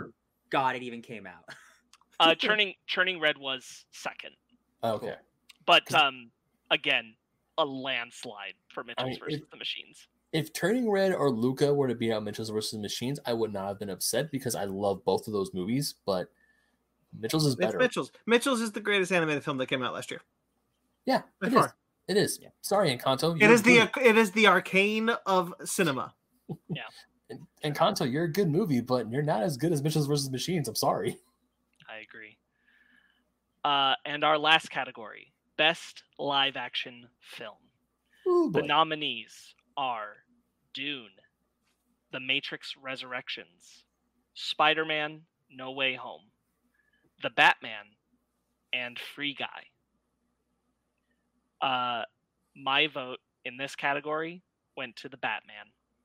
Um, after seeing it a second time, it became crystal clear to me how much I really, really, truly love that movie. Mhm. um, there's so much in it that I, I just dig. If it wasn't the Batman, it was very likely going to be the Matrix Resurrections. Nice. Um, but it is for me the Batman. Yeah, it's no surprise it's Dune. Uh, we don't we don't often like. I love uh, every even Free Guy. Like I, I love every movie on this list. I've seen versions of all these movies before in some way or another. Dune, even I've gotten an adaptation of Dune. That's not the book whatsoever. Uh, the fact that they were able to turn that that incredibly dense, really hard book into something that's palatable for the mainstream audience made it uh, with uh, with care. You treated it like with maturity, um, and it's a hardcore, hardcore science fiction movie that people liked. Uh, and again, like it, like Lord of the Rings is the last time something this like that I think was like this big and successful at what it was trying to do. Um, so I I have to give it to Dune. I I've, I've wanted to see the Batman for the fourth time, but this is like the tenth Batman movie. Like I, I I love it. I've seen it before in a way. I've not seen something like Dune in uh, the same way, so I picked it. This one was really hard for me. I love all these movies, but ultimately I had to make a choice, and so I, I I'm gonna I'm gonna stick with it. I picked the Batman. Good. It's a good movie. Should have picked Matrix. Damn it. This one, shockingly enough, wasn't super hard for me. And I will admit it was based on hype. It was based on I want I guess fan service is another way to put it. But also just the fact that the the final product that we got was an amazing experience, not just in the movie theater, but as a film itself for me. And it was so good just to see all this stuff. It's like this can happen in a cinematic universe. Matrix Resurrections, right? Spider-Man No Way Home. It's a good choice. Good movie. Yeah, it it was it it it got me good. It got me really good. Not to say that Dune was amazing. Dune is amazing. I mean, I mean, yes, I know I put. I mean, if I had to like really be technical about it, Dune is the best live action movie out of all of these. But just for me, sitting down and just watching that Spider-Man movie, I am itching to buy that film on Blu-ray. I am itching. I might even go hunt down the steelbook for it. I don't care because that movie was just so damn good and it was so much fun to watch. in in a in a year of blockbuster movies like if looking at this lineup like i like free guy but like i'm just gonna move it away but like dune matrix spider-man batman those are all insanely incredible blockbuster big movies like we don't get years like this all the time like this was a good year good Yeah, I it really we're in the middle of was. the year it's kind of weird It but like you know what i mean Winner. The winner is Spider Man No Way Home. There you go. Yep. Congratulations, Spider-Man: No Way Home. You were never going to get it at the Oscars. That's yeah, weird, that's- weird, yeah, yeah. That's that. That is our fake nerd awards 2022. Thank you for joining us. Uh, Love it. really happy we did this. I thought this was a lot of fun, and I really Yeah. appreciate again everybody who voted. Instagram, Twitter, uh, DMing me or Brandon personally. Like, thank you. Uh, really, really grateful. Yeah, heck yeah. And we can we can plan it a little earlier next year. Uh, Yeah, we'll make a bigger show fun. Yeah. Yeah. this is good. Yeah. I enjoyed this. All right, so we're going about three and a half. Should we skip the book club? Move it to next week. I'm okay with that. Yeah, let's do that. Yeah, I got All rid right. of it. All right, friends. book Our club. book club will be next week. Yeah. Uh, next week, Once and Future, is Ben's pick for the book club. Uh, So you got an extra week to read it. Yeah. Um, and and because Ryan picked up his, I will pick up mine as is customary.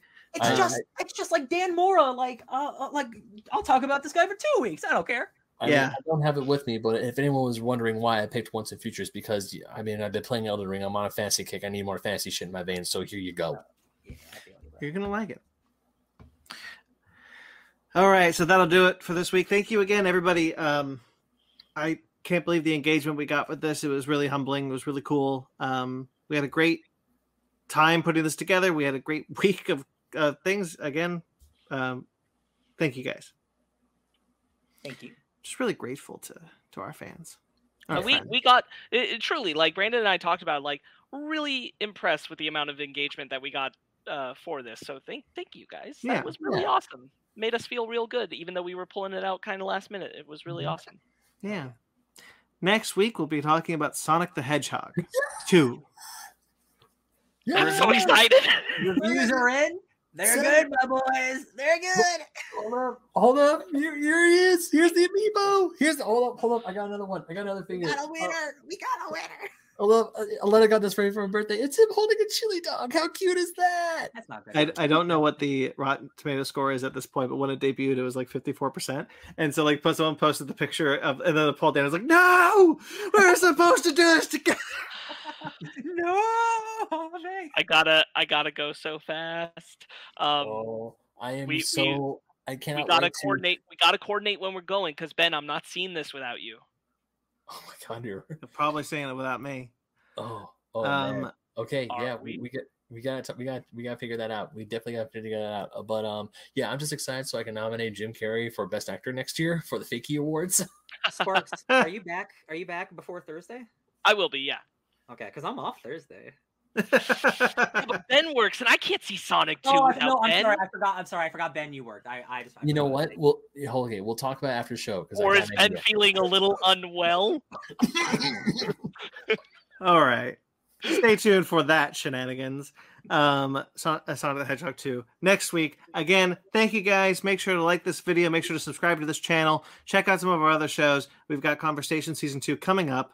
Um, I'm working, sorry, it's a little slow because I've got a lot of stuff going on right now. Um, but it is coming and I am working on it. Um, dirty. Uh, check out some of our other stuff on YouTube. Uh, again, like this video, subscribe to this channel. You can check out um, Fake Nerds Watch. Uh, we got two Fake Nerds Watches once again. We got Moon Knight uh, episode coming soon, and uh, Star Trek Picard season two, which is really good. Really enjoying that. Um, although Cookie called its writers geniuses last week, and I'm not sure I agree with that, but they are very good. Lowercase G. Lowercase g, son. Lowercase g. When I'm feeling humble. Yeah. Um, you can check out, of course, Basement Arcade. Basement Arcade will come back with another Mortal Kombat episode soon. Um, Sparks has been busy, so has been slow goings, but the award-winning Basement Arcade. If you aren't watching, I'm not where I usually am. I'm at my family home dealing with family things. So it's been a little crazy. Yeah, Family, family, family. the award-winning Basement Arcade pause menu. Ooh. Once again, this is the last week I'm doing that. I'm not doing the next week. Um, that, that's fine. I, I, I we we'll- won the last week, so I'm okay with doing it the, the one week. Uh, yeah. New episodes coming out soon. I got two in the can, uh, recorded, ready to go. Once again, we just have to work it out with Sparks because he is our kind editor who does the voice, or not the voice. He does the the sound stuff, and I really appreciate him. So I just have to wait until he's ready to go. and of course fake nerd book club and animation station it occurs to me that it has been a while since those episodes have been since the episodes of those shows have been put out so if you don't know fake nerd book club does have a show that does have episodes out right now Um, that is our comic book series. We look at comic books. Uh, and Animation Station, we look at animation as discussion. Um, you can find episodes of those shows uh, on this channel as well. You can check out Crafted by Z Masks. You know, um, I guess there's a new variant coming. You know, Yippee Ki Um, you can check Oh. out what's it, Omicron B, whatever the hell. B four. That's a that's a Star Michael Trek character. That's a Star Trek character. Oh, okay. Crafted by Z Mask. You can check those out if you want. Uh, they're still there. Um, Patreon. We get, you can subscribe to our Patreon if you'd like, and you can subscribe to our TeePublic. No, we don't subscribe to our TeePublic. I'm sorry. Ugh. You can buy stuff on our TeePublic. You know, we got some stuff on TeePublic. Got some cool merch on TeePublic. I think you can check those out. Those are available there. You can find all the links to everything I just mentioned and everything else on our website at fakenerdpodcast.com.